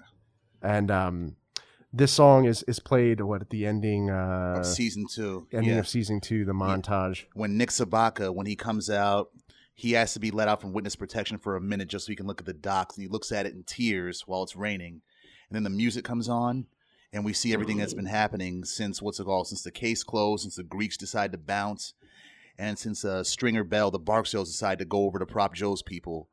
Like you see the checkers. There's some of them are still working, but the IBS, Frank's Union, that's closed. Yeah, It's been shut down. The 14 girls, the Jane Does, the hookers or whatever, they kind of went from red to black. Rawls is very happy, and so is Landsman. yeah, Uh, what else? The Sobotka family. Yeah, Ziggy's in jail. Frank's dead. Nick is in witness protection with his kid and, and his girlfriend. yeah. And I think the lyrics But kind of Horse is still sitting on the docks checking because no matter what, they would never give him up. And I just, that was, you know, that one part Horse, When- horse face, yeah. both when both Frank and then Nick, day after day, are both brought in. They're laying out the whole thing, and they just won't give up Horseface. Yeah, and it's, it's just that one that that one kind of middle finger to the to the man of just, you know what, we'll cop to it, but we're not giving up everybody. right. It's like horse. It's like even Nick said, I don't know why the hell you got horse up there. Horse don't know shit. I'll testify to that. Yeah, loyalty. And what else? What else was going on in there though? Um, all the white dealers, So- like Frog and all them, they're still dealing. And the person whose steps he was in front of, she's selling her house now. Um, Prop Joe, he's getting more product from the Greeks. Uh, the cop, the cop The- that Jimmy was in love with, Yep. Beadie Russell. Yep. Yeah, she's still she's still with the Port Authority, but now, as Bunk calls it, she got game now.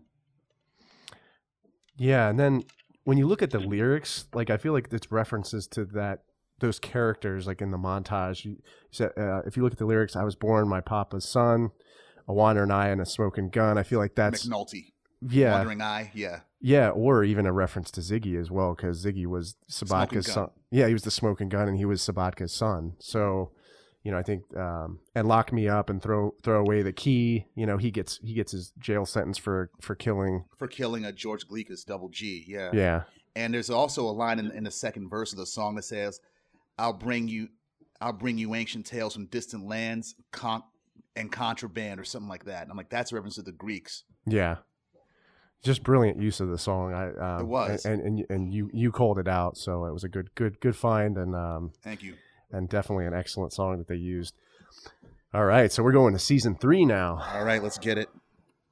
So um, our first song here, is, well, actually, we're going to talk about the opening credits. That is done by the Nev- the Neville brothers. If you walk through the garden, And what I like about this song is it's got kind of a um, R and B and then like R and B sound to it. Almost like you hear the you could hear like the the drums, the percussion in the back. It almost sounds like a little go go as Like a- well. yeah, and, and funny they mentioned in season two they referenced that to go go itself when uh, Stringer Bell contracts those DC hitters to have D'Angelo killed.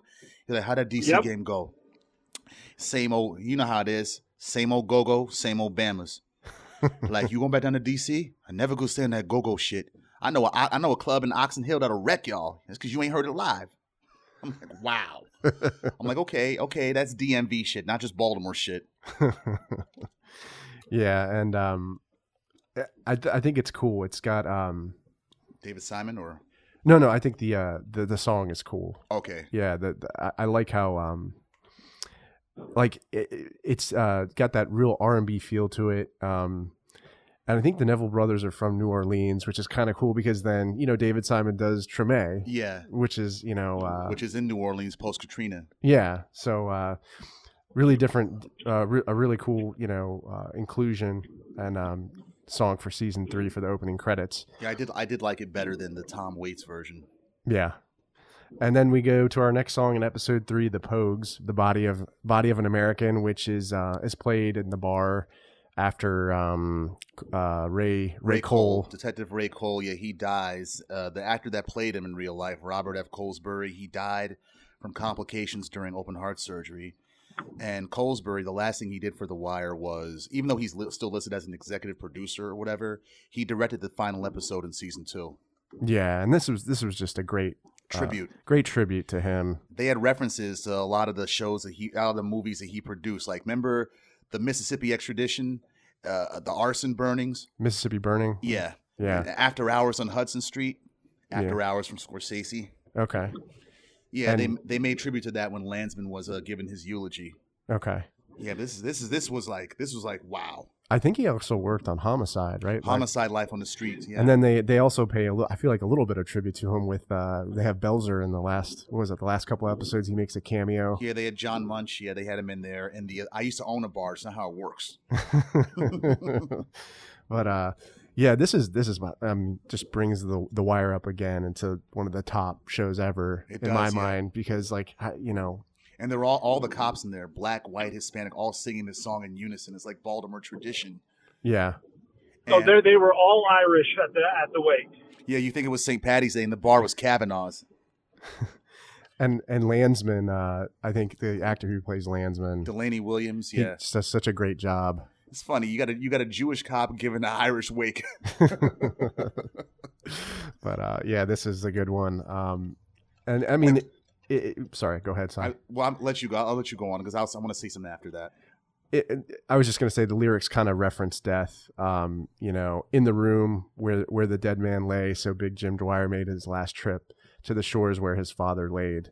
Um, so I mean, the obvious references to death there, and then the wake, and then I I, I'm trying to understand the why they put him on the um on the pool table. on the pool table. Is that a Baltimore tradition? Or I think it this- is. I think it is because they did it three times during the show. When Ray Foerster, when he died in season four, and as well as the actor who played him, And Richard then for DeAngelis. McNulty at the end. Yeah, for him at the end. Yeah, but they all did it for Irish cops though. Foerster, Cole, McNulty, Yeah.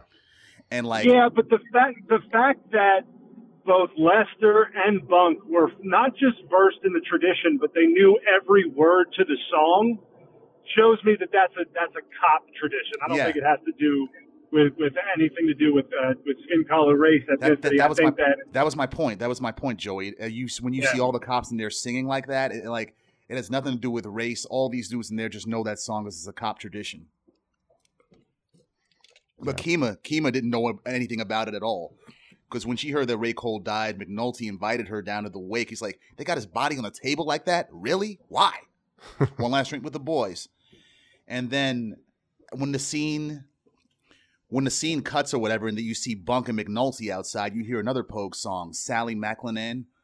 It's like a tribute to a, a dead friend or whatever. And Bunk, he's lamenting how McNulty never gave Cole the case back in season one.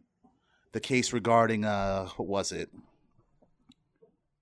It was somebody in season one, one of Omar's people. Oh, Stinkum. When Omar killed Stinkum, yeah, McNulty knew that it connected to his case, so he told Bunk to go over there and convince Ray Cole to give up the case. Okay. Gotcha. And, and, and Bunk's like, he, and Ray- he kicked he kicked out of here without you giving the clearance on that Omar thing, Jimmy. Oh, I know, I know. Um. that was actually a spot on impersonation, by the way. Bunk. Yeah. I was just gonna say that. Mm. I heard that was myself. that was your best one yet. Uh, well, I'm, I'm gonna do a video later on just to show you what my best one is. Don't you worry. Yeah. Oh no, no, no. Your your best one is from uh, Gary Oldman's oh, uh, Hannibal. monologue when he first meets Khali- when he first meets Clarice. Hannibal. Yeah, that was fun to do. Yeah. Cy, you're on fire today. So we go to our next song. Um, it's in episode four by DJ Technics, "My Life Extra." I like this one. Um, House music. Yeah. It's yeah, it's uh, the house house music, and um, this is the scene where Cutty's Cutty, welcome home party. yeah, and um, just fits in perfectly with the scene. You see a lot of uh, drug use going on, a lot of people partying and getting into kind of crazy stuff, and then uh, and then he walks into that room, and uh, Slim Charles comes in and sen- essentially shotguns that uh, that, That blunt, blunt with with him, him. yeah. Like kiss the sky, nigga. and uh, and you can just tell he's like you know he's kind of in nirvana. He's he's he's tripping out a little bit. He hasn't none of that in 14 years in jail. Yeah. So um, He got Bodie, Shamrock, Slim there. It's like shit is on. And they got them girls coming in there to give him a th- give him a menage trilogy. and Bodie's like, you still do like females, right? Bodie was the comic relief. I feel like in that scene. You know. he was. He's yeah. giving a veteran kind of shit. He's like, oh, he's, you know, He was giving him shit before when they first met until he realized that he knew his brother. yeah, yeah. I think he kind of underestimated him a little bit, He's right? like, he's like, oh yeah, you a soldier, huh? Bodie, chill. Hey yo, you Bodie brought us? Yeah, what you want? I remember your little ass when you was in diapers. I used to spar with your older brother James. He had a hell of a right hook. Then Bodie just his tone just switched up. It's like, oh, oh, you, all right, you cool then? Okay. yeah. Then uh, this next song in episode nine by OutKast, "The Way You Move," is so. I feel like it's perfect. Like, cause remember the uh, oh yeah. Then they try to shoot Omar and his grandmother. yeah comic comic relief here, man. Like with the with the song title, "The Way You Move," Oh yeah, and they they and they then- moved. And considering the way they moved, yeah, they moved out pretty quick, but she lost her church crown in the process. Like- he pushes her in the taxi. She's like, "Oh my lord!" Mhm. He sees him coming. He It's sees church Ju- day. it's church day. Yeah. Yeah, it's church day string Church Sunday day. morning. Omar, they sure him? Yeah. I do it. Do it. Ahead, do it. and Slim Charles chews I mean- him out. Even Avon didn't want him doing it on church day. yeah, yeah. I mean the way but the way Slim Charles, the way he admonished him, he's like, Do you know what a colored lady is? Not your mama's, that's for sure. Cause if they was that, y'all'd have known better than that bullshit. Y'all trifling with Avon Barksdale reputation here. Another good, imp- another good impersonation. And Slim Charles, Big G, he's from he's from DC, part of Backyard. Go Go Band. I thought he was from Junkyard.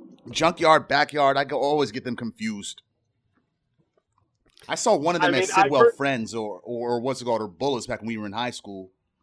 Yeah, Yeah, this um, this song is just perfect though. I mean, it it, it definitely hits on the comic relief there with the uh the way you move, the song title, and OutKast was definitely uh, pretty popular around this, time. This, was 2004. Yeah, this is from OutKast's last album they did together, uh, Speakerboxxx, The Love Below, the double album. And this song, it, yeah, this is a sign of the times. That song was big in 2004 because I remember they used it on Chappelle Show, the the um the episode where he um did that making the band parody, and you see him as Fonzworth Bentley with the umbrella coming down from the sky, and this song is playing in the background too. Yeah, the um, gotta love Chappelle Show, right? Oh yeah, oh yeah. then we go to our next song. Um, this is uh Bob Marley and the Wailers, Oh, I love this scene. So- Buffalo Soldier. I love this scene. I love this scene. It shows how Marlo Stanfield, the new drug dealer in town, just how crazy prepared that motherfucker is.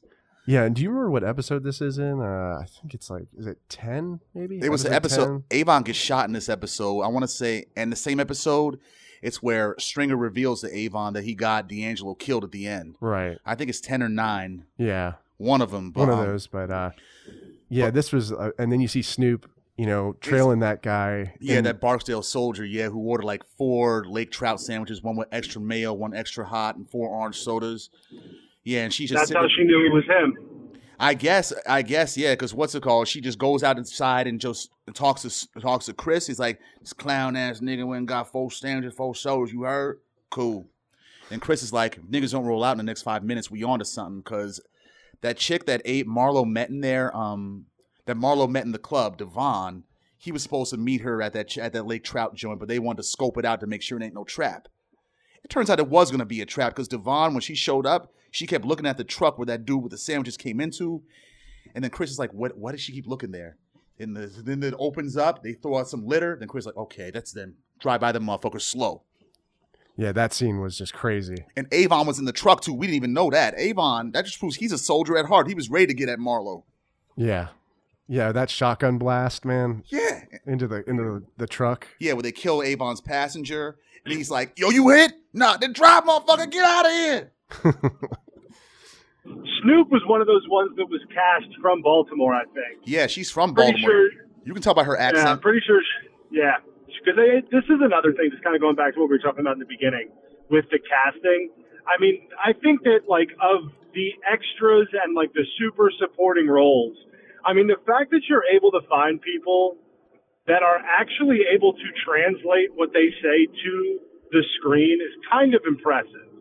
Because I mean, like, and you watch some of the finest actors of our time try to host Saturday Night Live. Sorry, Joe, you went out there for a that They're second. just fu- You went out for a second, Joey.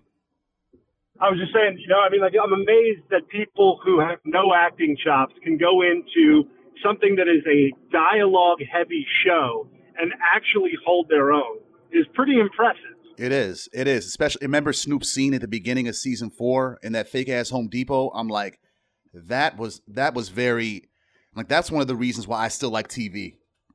Yeah. But um, so we go to our next song, uh, episode eleven, Sam and Dave. Oh yeah, where Mouzone confronts Om, uh, confronts Avon. Yeah, and the and the barber shop, a place nobody can find. That's the name of the song. and, I, and you could just see Avon was like, "Oh crap, I got to deal with this guy." Like- and the barber's like, "Y'all good?" Because he probably had a gun with him too, just like in Belly, where the barber's always got guns. like, y'all good? Yeah, we good. All right, come on outside, boy.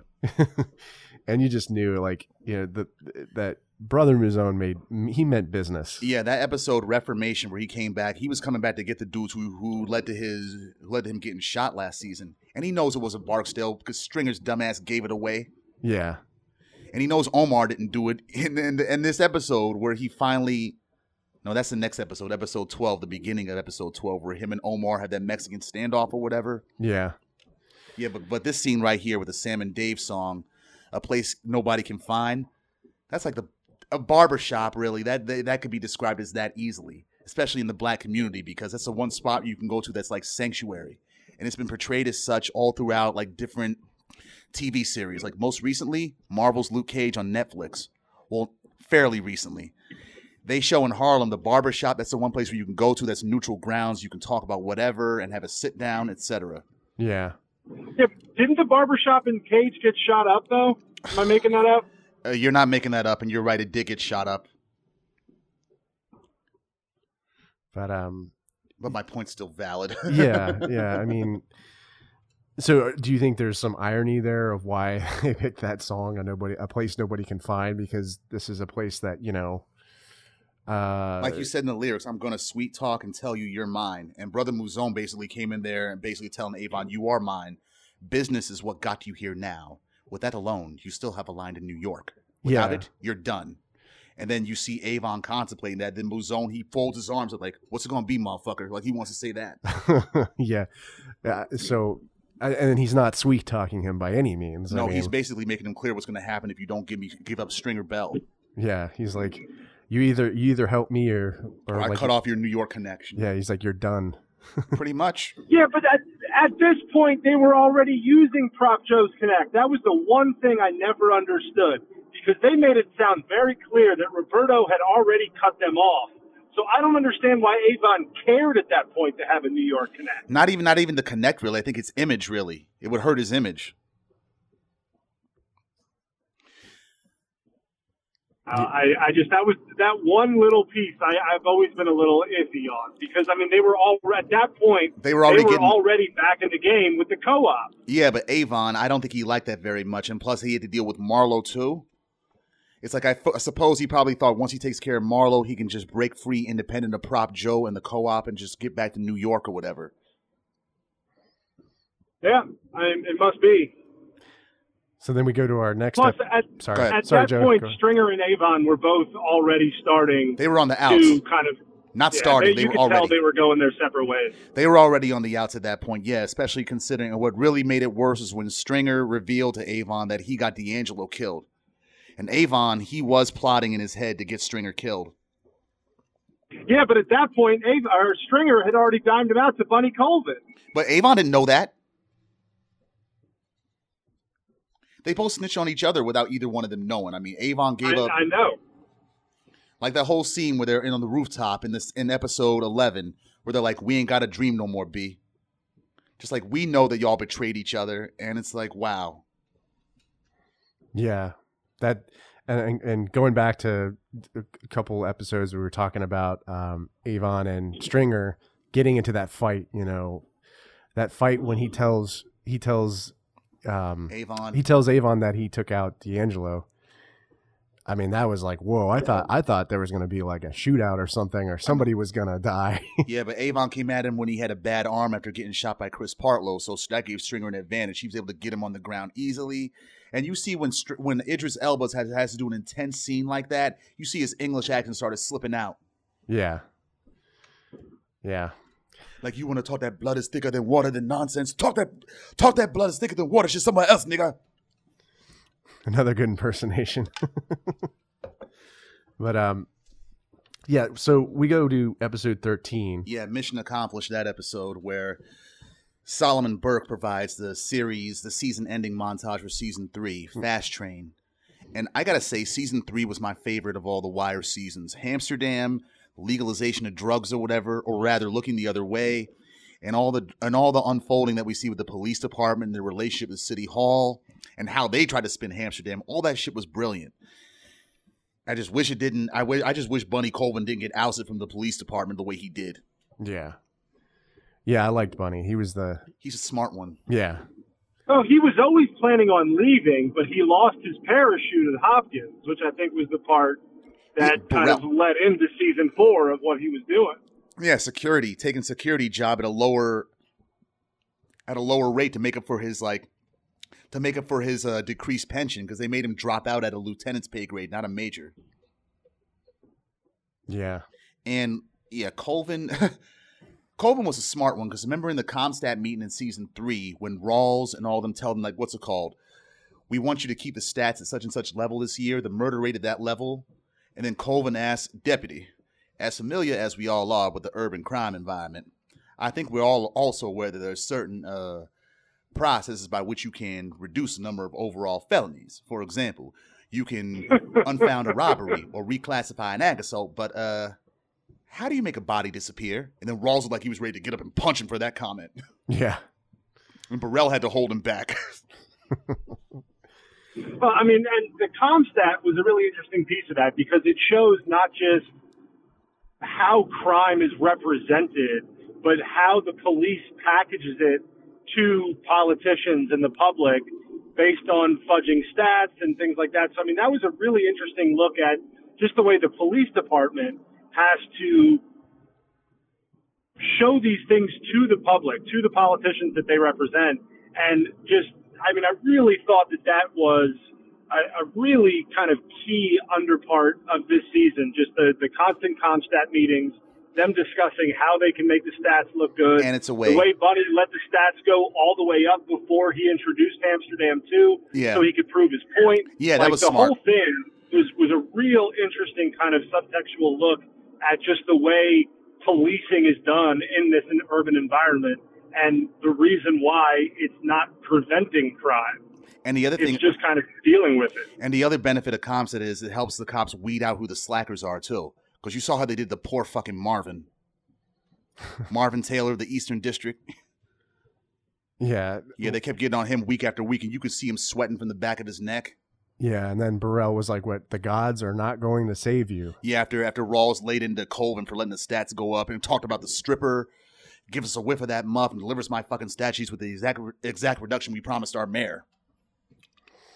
I mean, you just know they're trying to flush the flush flush the stats, Yeah, they're trying to make the stats look good for the politicians. Really, but they know it's it's just crap. I mean, it is. They've been. It, it- they all do it. Even when the CompStat meeting was over, Valchek he's talking about I'll just juke some of the stats and give some of my guys overtime. like he knows how to play the game. yeah, yeah, But the uh, the song itself from Solomon Burke, it was from his 2002 album "Don't Give Up on Me."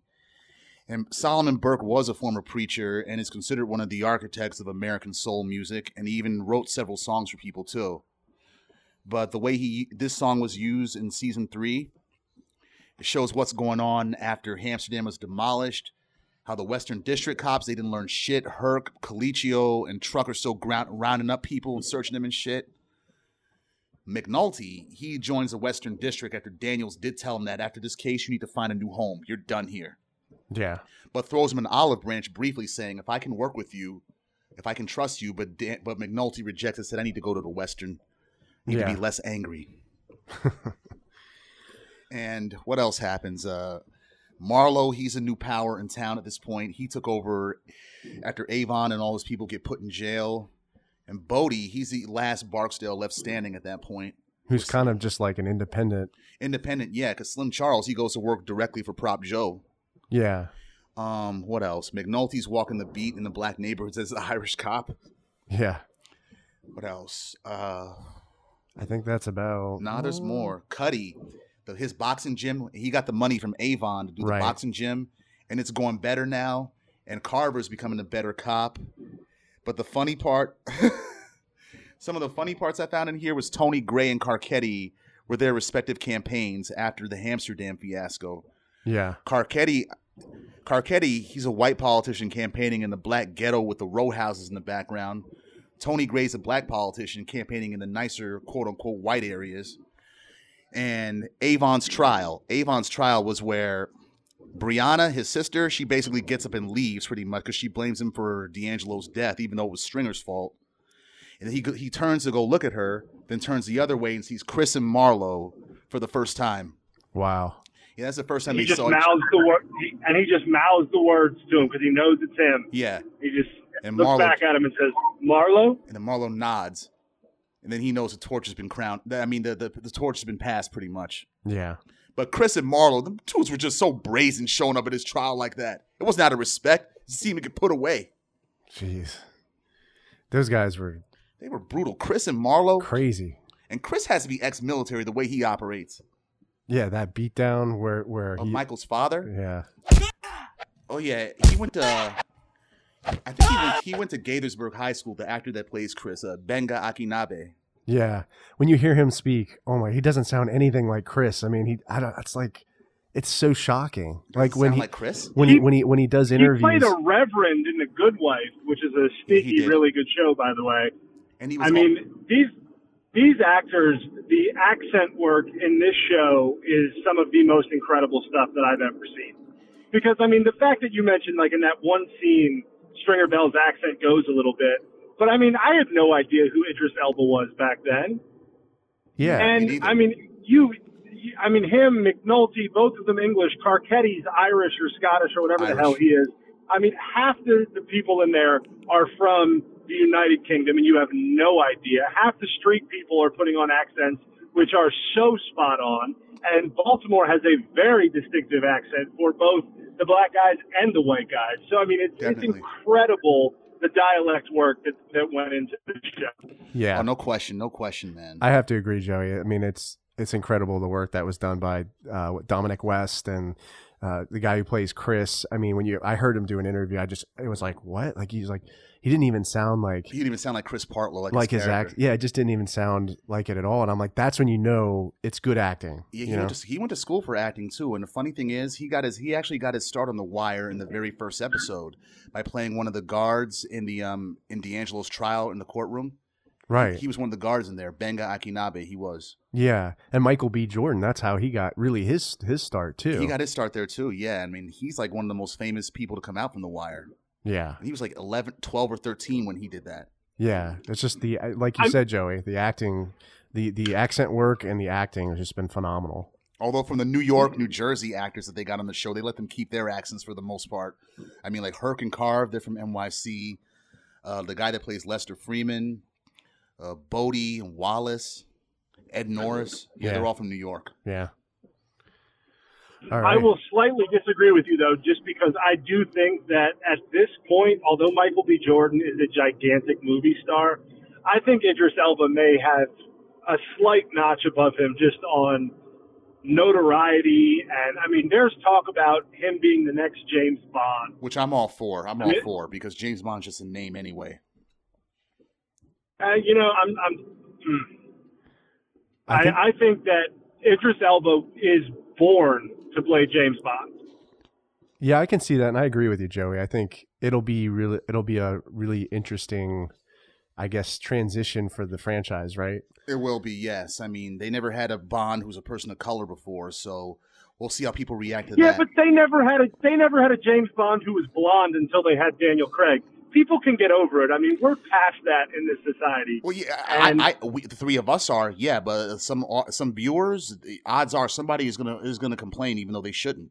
Somebody always does. Oh, of course they are. I mean, they complained when Ursula was cast by somebody who was skinny for the new the new uh, Little Mermaid live action remake. Yeah, Nobody's ever going to be happy, but I mean, this is one of those things where you look at him and you're just like, one, I'm not sure if you guys watch Luther, but that has been my favorite show to come out of like the BBC world. That show is phenomenal. it was good, and Idris Elba deserved his Emmys that he got for that show, most deaf. I mean, he is just phenomenal. And then you have, you know, Dominic West, who has done some interesting things. The affair is what he's currently doing. Yeah, the affair. But he was in a show that was one of the few BBC shows that was canceled. It was like a communist scare era, um, like nightly news show. And I mean, it's just he is just he's a phenomenal actor. These guys have such range that they did in that show, and come back and be able to do like traditional acting and theater work. And you know, we talked about a lot of these guys coming from the theater. Yeah, It's it's really a testament to just the casting of what they were able to put together with this team. I agree. I agree. Stage and theater actors, they work better than they work better than any big name movie stars because this show and its realism it requires almost like a direct interaction with the audience, the same way a, ste- a theater or a stage actor does. Yeah. All Season right. four. Season four. All right. Opening credits by a group called DoMaJe, way down in the hole. Uh, love love this and really how they used it because it does kind of play off the the the school youth uh kind of theme for this season.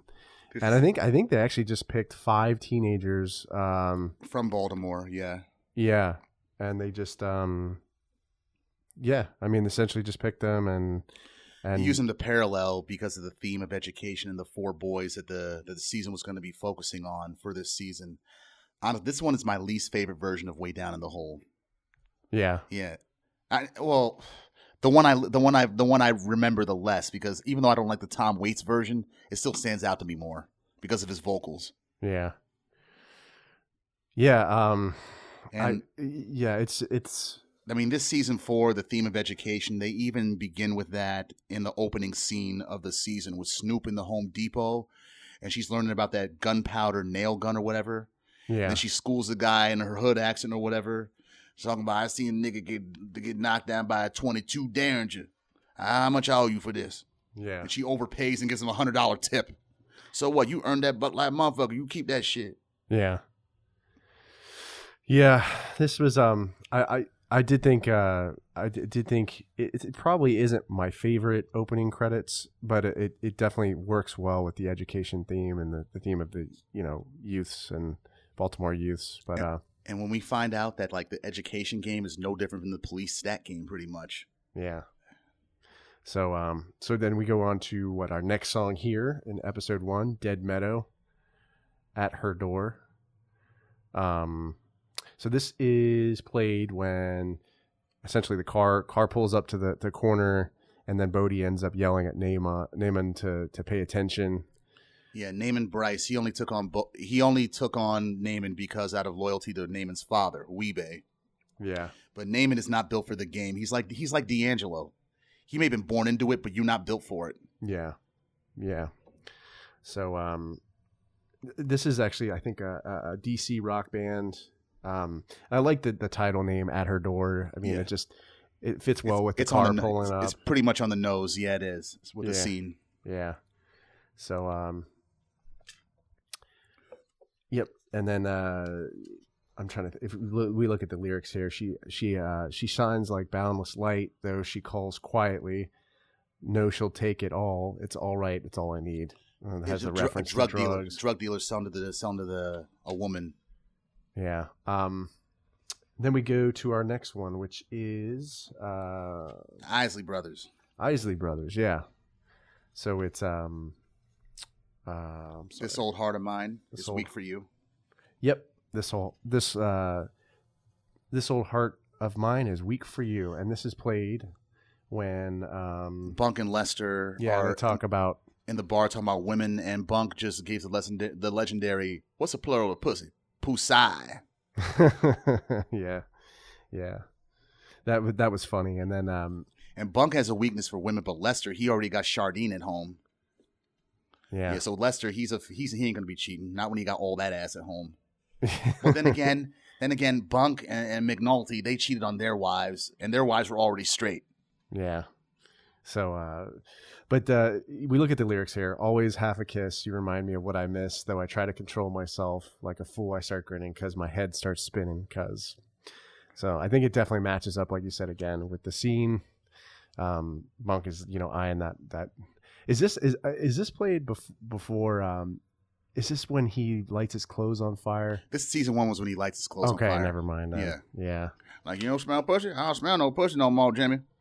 Trace Lab ain't gonna have shit on the bunk. Yeah.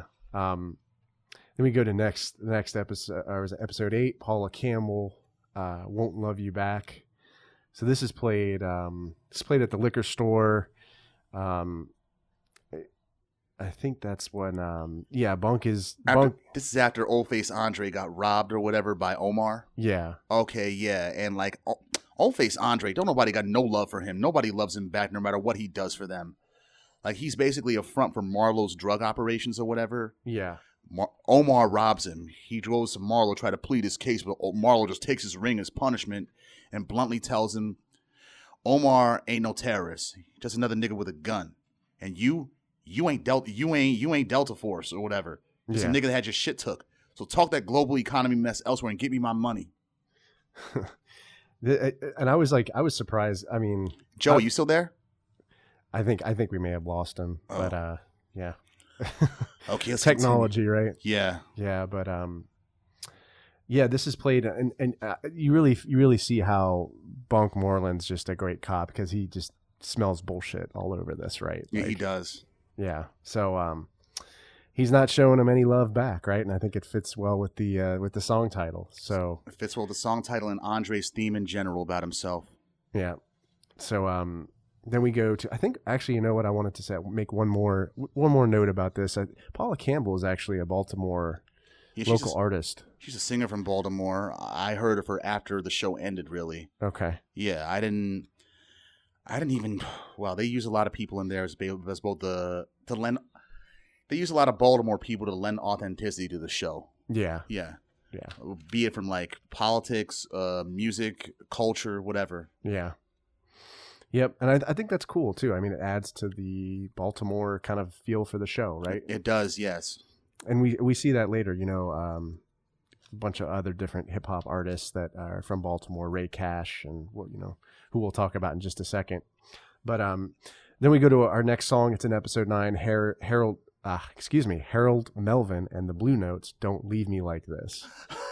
oh my goodness. Yeah, This this, this, is this this works too. this was this works perfectly with this scene. Oh yeah, it does. Yeah, um, because uh, essentially, Old Face Andre is pleading for his life, essentially in front of uh, In front of Prop Joe, yeah. yeah, and he won't he won't hide him. He won't hide him. Yeah, he'll take his money though, and take his store for like take his store for less than it's actually worth. yeah, And but then he's really just giving him up to Marlo, which we find out at the end of the episode. yeah, But he's like, Chris, come on, man, not in here. Nah, it's in here. It's fine. It's here, fine. But, but my peoples, but my peoples, I got you back. like this, I'm like, when you kill people before in the vacant, that's scary. But this is the first time it's funny. yeah. But and in his bag, because you know what's gonna happen. Yeah, you know what's gonna happen. Yeah, I thought you, I thought you was my deliverer. And then Slim Charles be like, and a man is speaking, that be true. oh, damn. Slim Charles, man, Mhm. gotta love him. And um, yeah, this just works perfectly. And then the, with the lyrics too, don't don't leave me this way. now. don't leave me this way. I'm Don't leave me this way with the rats and the vacants. Yeah, I'm a broken man with empty hands. Oh, baby, please, please don't leave me this way.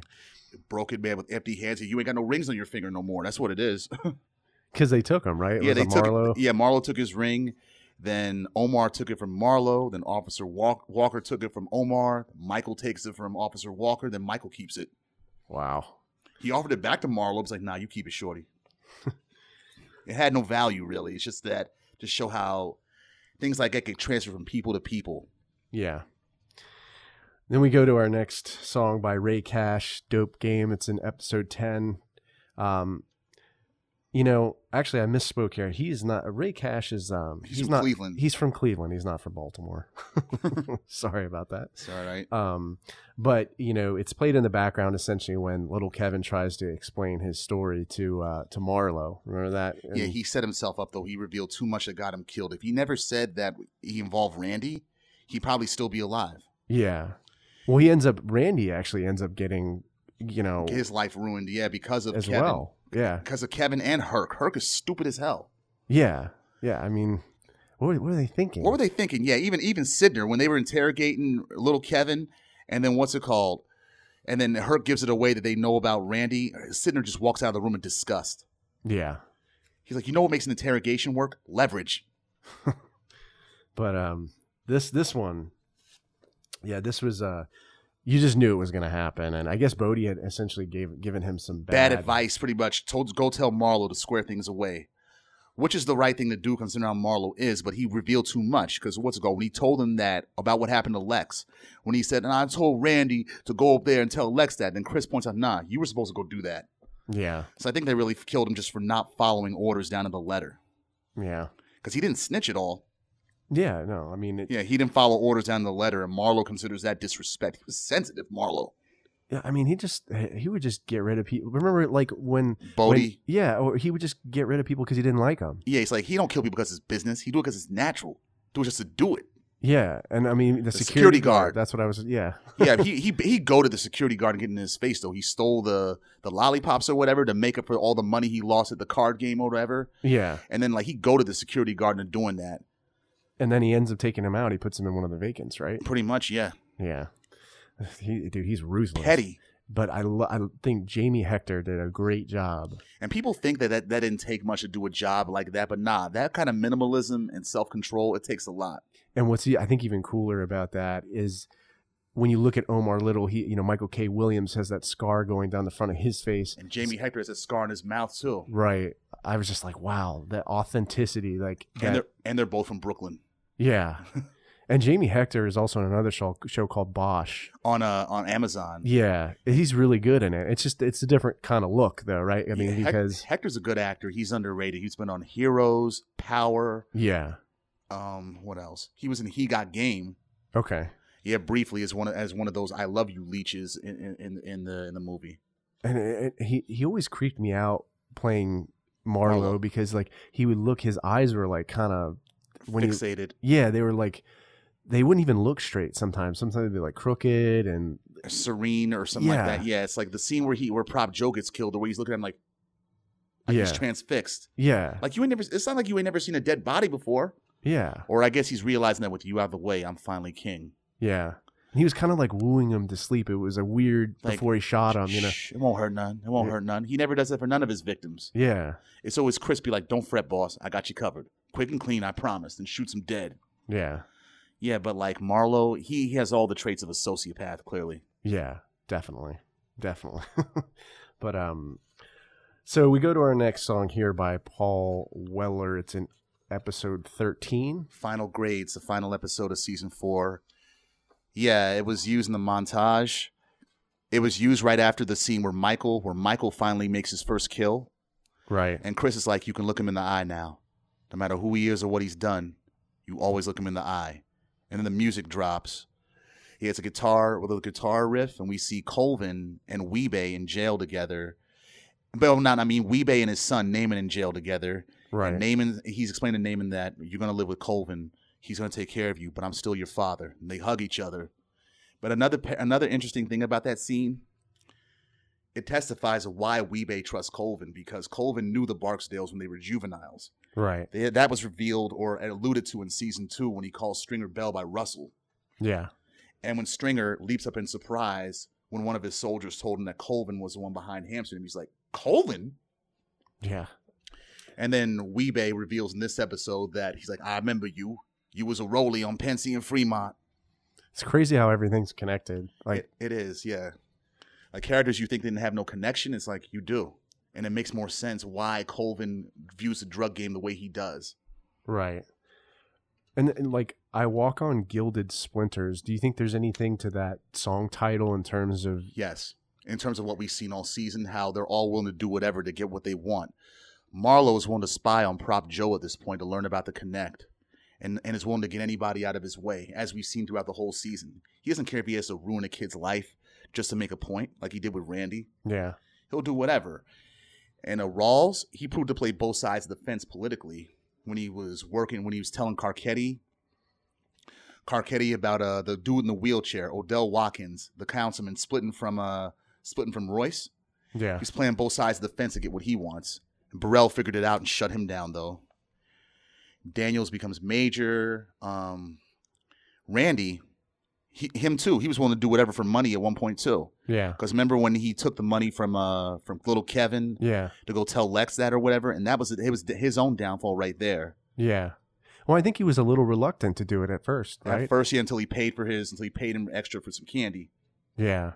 And then, crazy enough, those two guys ended up dead. Lex and Lex, little Kevin, yeah, yeah, by the same people. yeah, because Lex went and killed Fruit, right? Like, Yeah, one of Marlo's people, yeah. yeah, But what else is going on in here though? Like uh Herc, he his stupid ass. He was doing whatever this whole season two after he got promoted to sergeant, yeah, stealing the camera, fucking up Randy's life. Bubbles letting him get beat, and then Bubbles turned the table on him by calling that minister on him or whatever. yeah.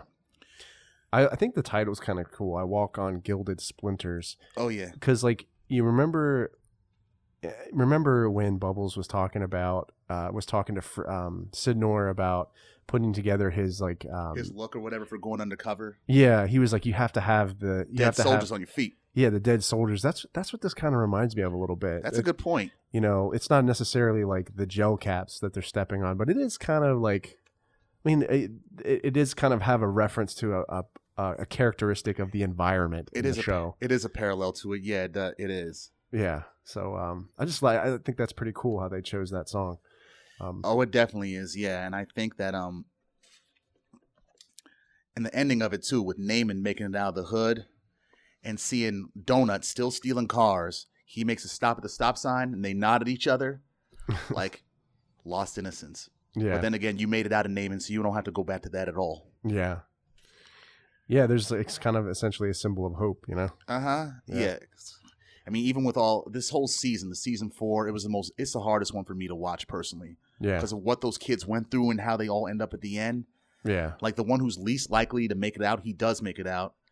Michael, he's made his transition from full fledged killer now, and Dukie's right behind him. Right. And Randy, he just wanted to he just wanted to make business and make money really the right way, and he gets fucked up at the end. And when we see him in season five, how hardened he is, Yeah. I'm like that's what makes either a Bodie or a Marlo. Yeah. And I think Randy would when you look at it probably would have been successful if he had just, you know, not Yeah, he would have been a Stringer Bell maybe. yeah, because he, he seemed like he was doing okay in school and, you know, he Mm-hmm. but it's just tragic what happened to, you know, I guess his his mom's house got firebombed and yeah, then and he's Cheese Wagstaff's illegitimate son. ah okay, I didn't remember that. Yeah, Randy Wagstaff, that's his name. But David Simon revealed behind the credits, really, that yeah, he's Cheese's son, actually. Wow. Well, that's that's. I never knew that. Oh, wow. All right, so we go into the final season, season 5. The newspapers. I love this season. I I I, I would be one of the maybe one of the rare people that said I loved the season five. Season five made me laugh all throughout. When McNulty did that fake serial killer thing and all the all the hilarity that ensued. Even the people, the characters in the show saw the joke for what it was. Like Norman Wilson, Yeah, he's like, I wish I could write a still at the paper so I could write on this shit. This shit's too good. yeah. He's like Norman, this is my ass. You're. That's true, boss, but it does have a certain charm to it. He's like everybody's trying to get everybody's trying to get what they want. Behind some make believe. Yeah, he was great. The He guy who played Norman. Yeah, may he rest in peace, Reggie Cathy. Yeah, he was he was phenomenal. I mean, he, he just brought a lot of humor to the to that to that role and to the, Yeah, to the dry show. humor, dry humor. Yeah. I love the the voice that McNulty used when he's like, "You disrespect me in front of my father." Hey, you. When do you get off, you sick little twist? You mortify, mortify me like that in front of my father's father? Oh yeah, you mortify me in front of my father. Mm-hmm. It's going to happen, Scotty Bat Boom Batty Crack Daddy. You ain't never going to find him no more. it's so Biting's funny not biting, it's sexual. when they film him in the closet, like doing the doing that call, and Yeah. then like the guy who gets it is in the next room. Holly gets in the next Holly room. in yeah. the next room. It was it was so funny. It is. And it's there. He's out of the docks waiting, waiting for to be able to put the phone inside the inside the aluminum foil or whatever to keep the cops from tracing it. Yeah, And he's like, I'm a cop. Would you see anybody? No, but it could be anybody. Arrest them all. they start doing that, and he bounces out. He just backs out of the scene immediately. he's, he's like it's like that little meme, like you know the Homer Simpson meme where Yes. like he goes into the, The bushes, bushes. yeah, like, That's okay, exactly what me he get out of here.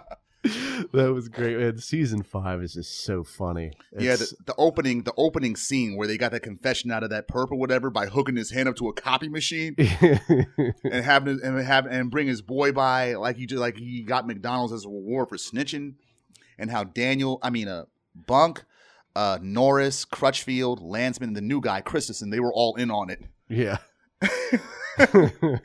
Like, we ready, Professor? Yeah, hold on a second. they tricked the guy. They tricked the guy. Yeah, and then like the bigger the lie, the more they believe. Yeah, Yeah, that is that is the truth. that was the truth of the whole season.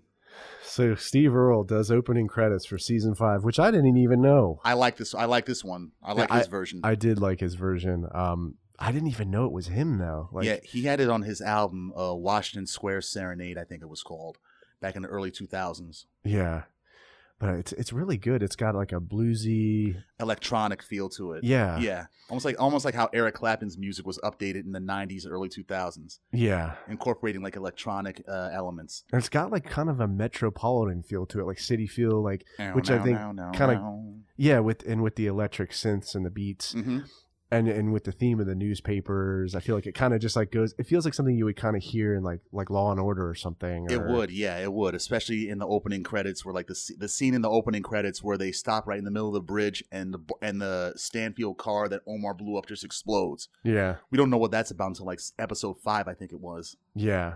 That's what I love about the opening credits too. Is that they they took scenes from the season, the montage, like Yeah. cut scenes, and and put them into the the That they- title. they've already filmed. Yeah, Yeah, like we don't know where they fit in until later, but we catch it later on.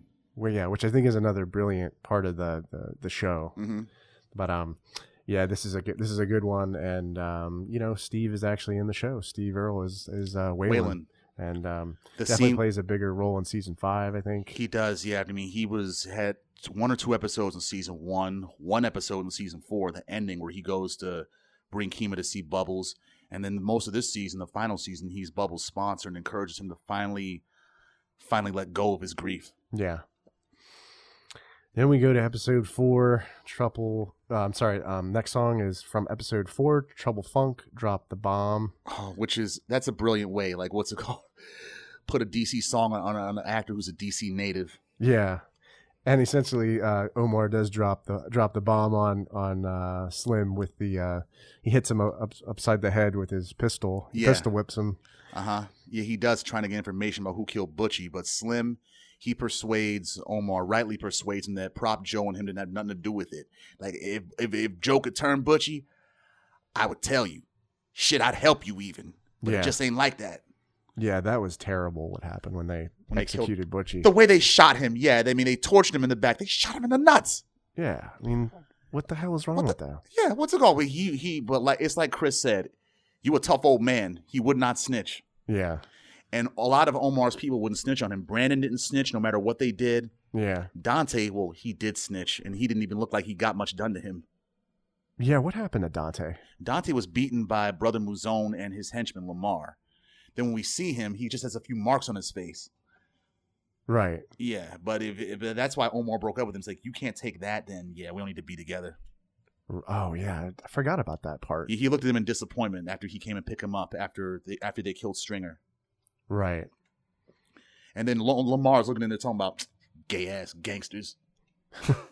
Then, then doesn't Lamar Lamar gets beat up by Omar, right? When he, He when gets knocked out by Omar, yeah, in season two when he, Omar goes to kill Brother Mouzone, who's staying in that motel room. yeah, he, he knocks him shoots him in the gut, right? Or, He just hits him with he, the same way he hit him Slim Charles in the scene. Yeah. he hit Lamar with a gun, but only difference is he knocked out Lamar yeah, he didn't kill him, but then he shot he shot brother Mouzone in the stomach. and still saved his life. Too yeah, which was crazy.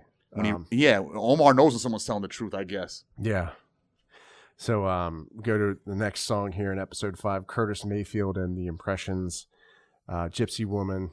This is funny one because in season one, when a landsman, he's fucking around with uh Michael Santangelo because Rawls he's made Rawls has made Santangelo solve one of his old cases and can't do shit until he solves the case.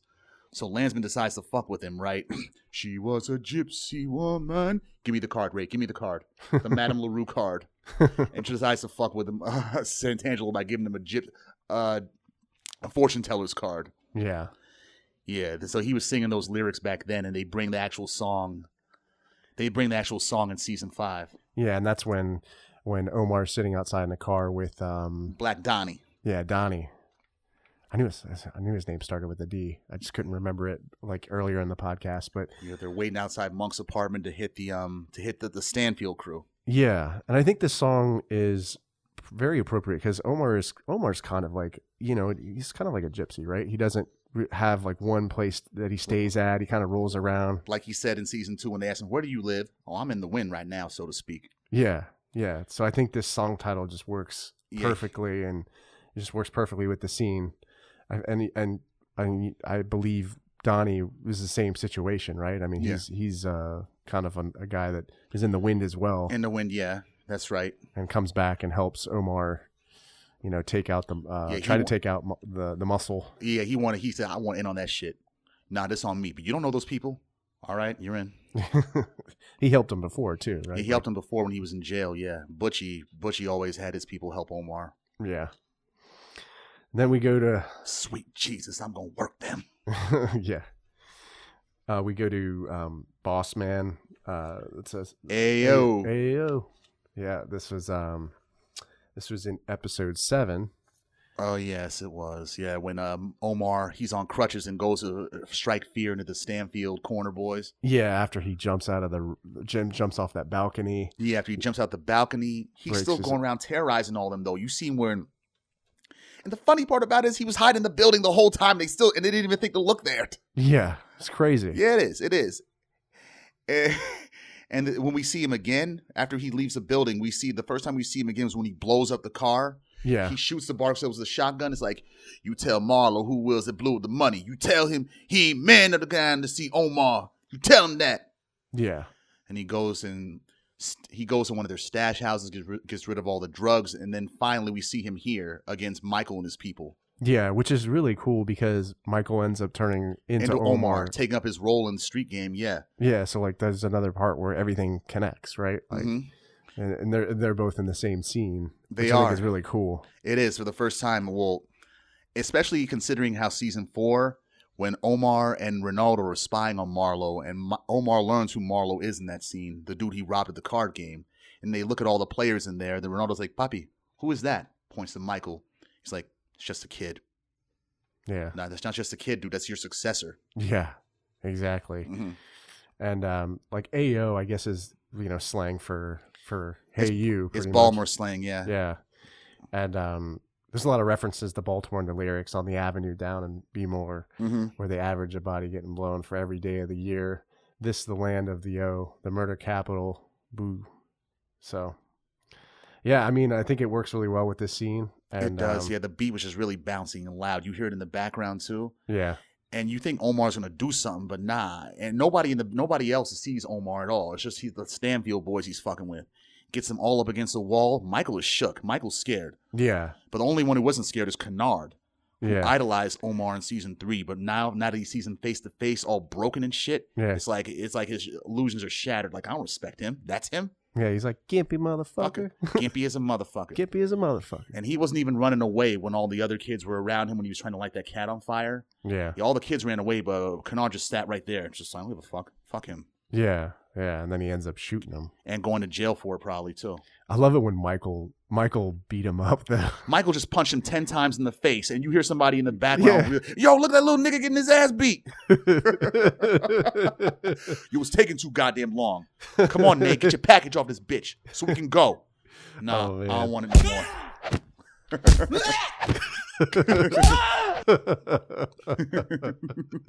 yeah, the uh that was great. He was like, "Look at that kid getting his ass kicked." Mhm. They're all just sitting there laughing. He got his ass beat for sure, but it, but it got him in line. yeah, it sure did.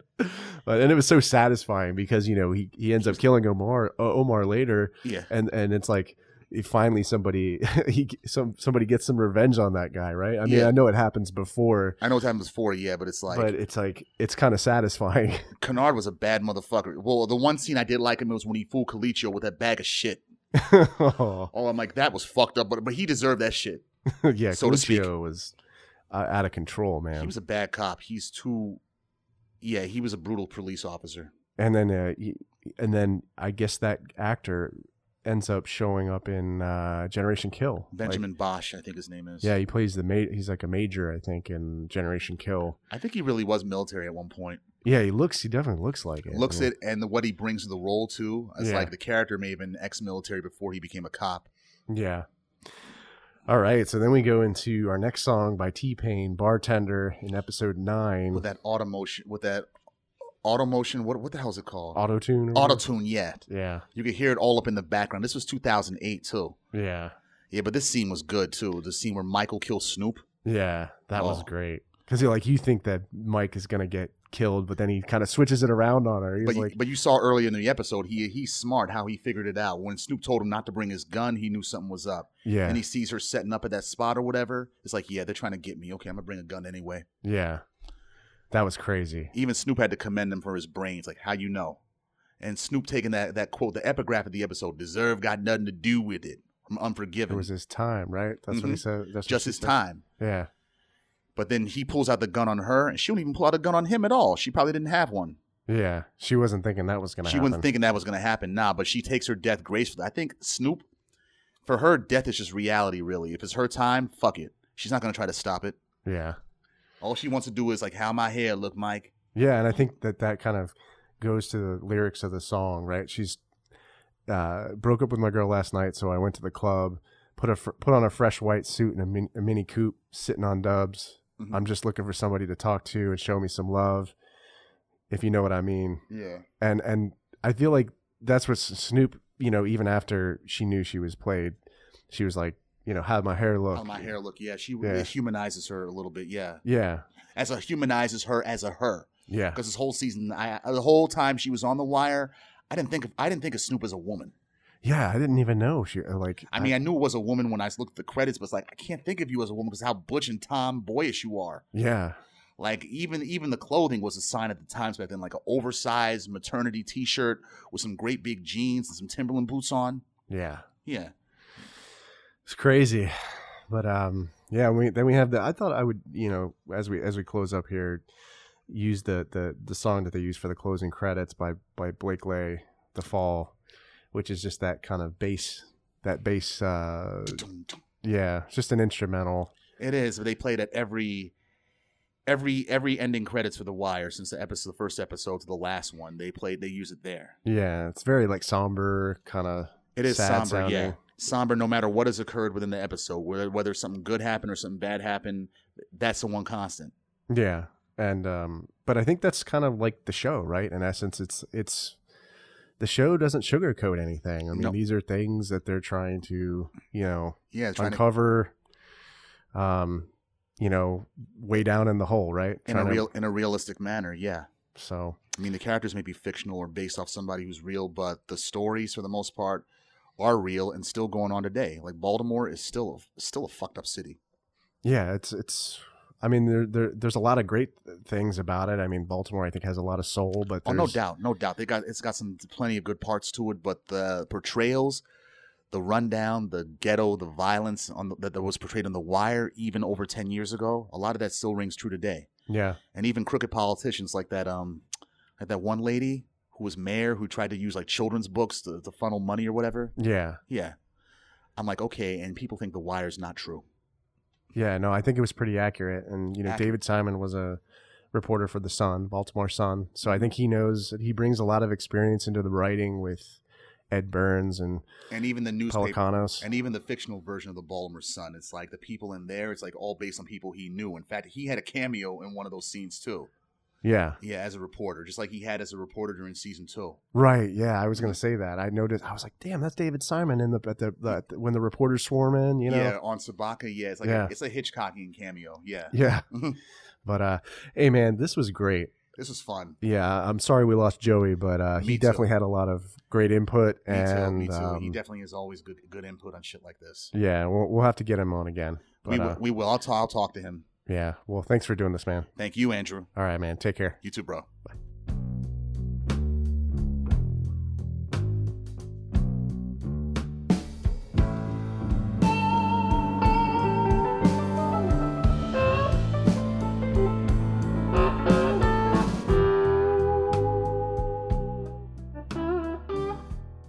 This podcast is available on my YouTube channel, RoadTunes Reviews. It's also available on iTunes, Spotify, SoundCloud, Stitcher, and other major podcast distributors as well. So if you don't mind, please leave me some feedback. I'd really appreciate that. If you'd like to connect with me on social media, I'm on Facebook, Twitter. My Twitter handle is at RoadTunesRevs.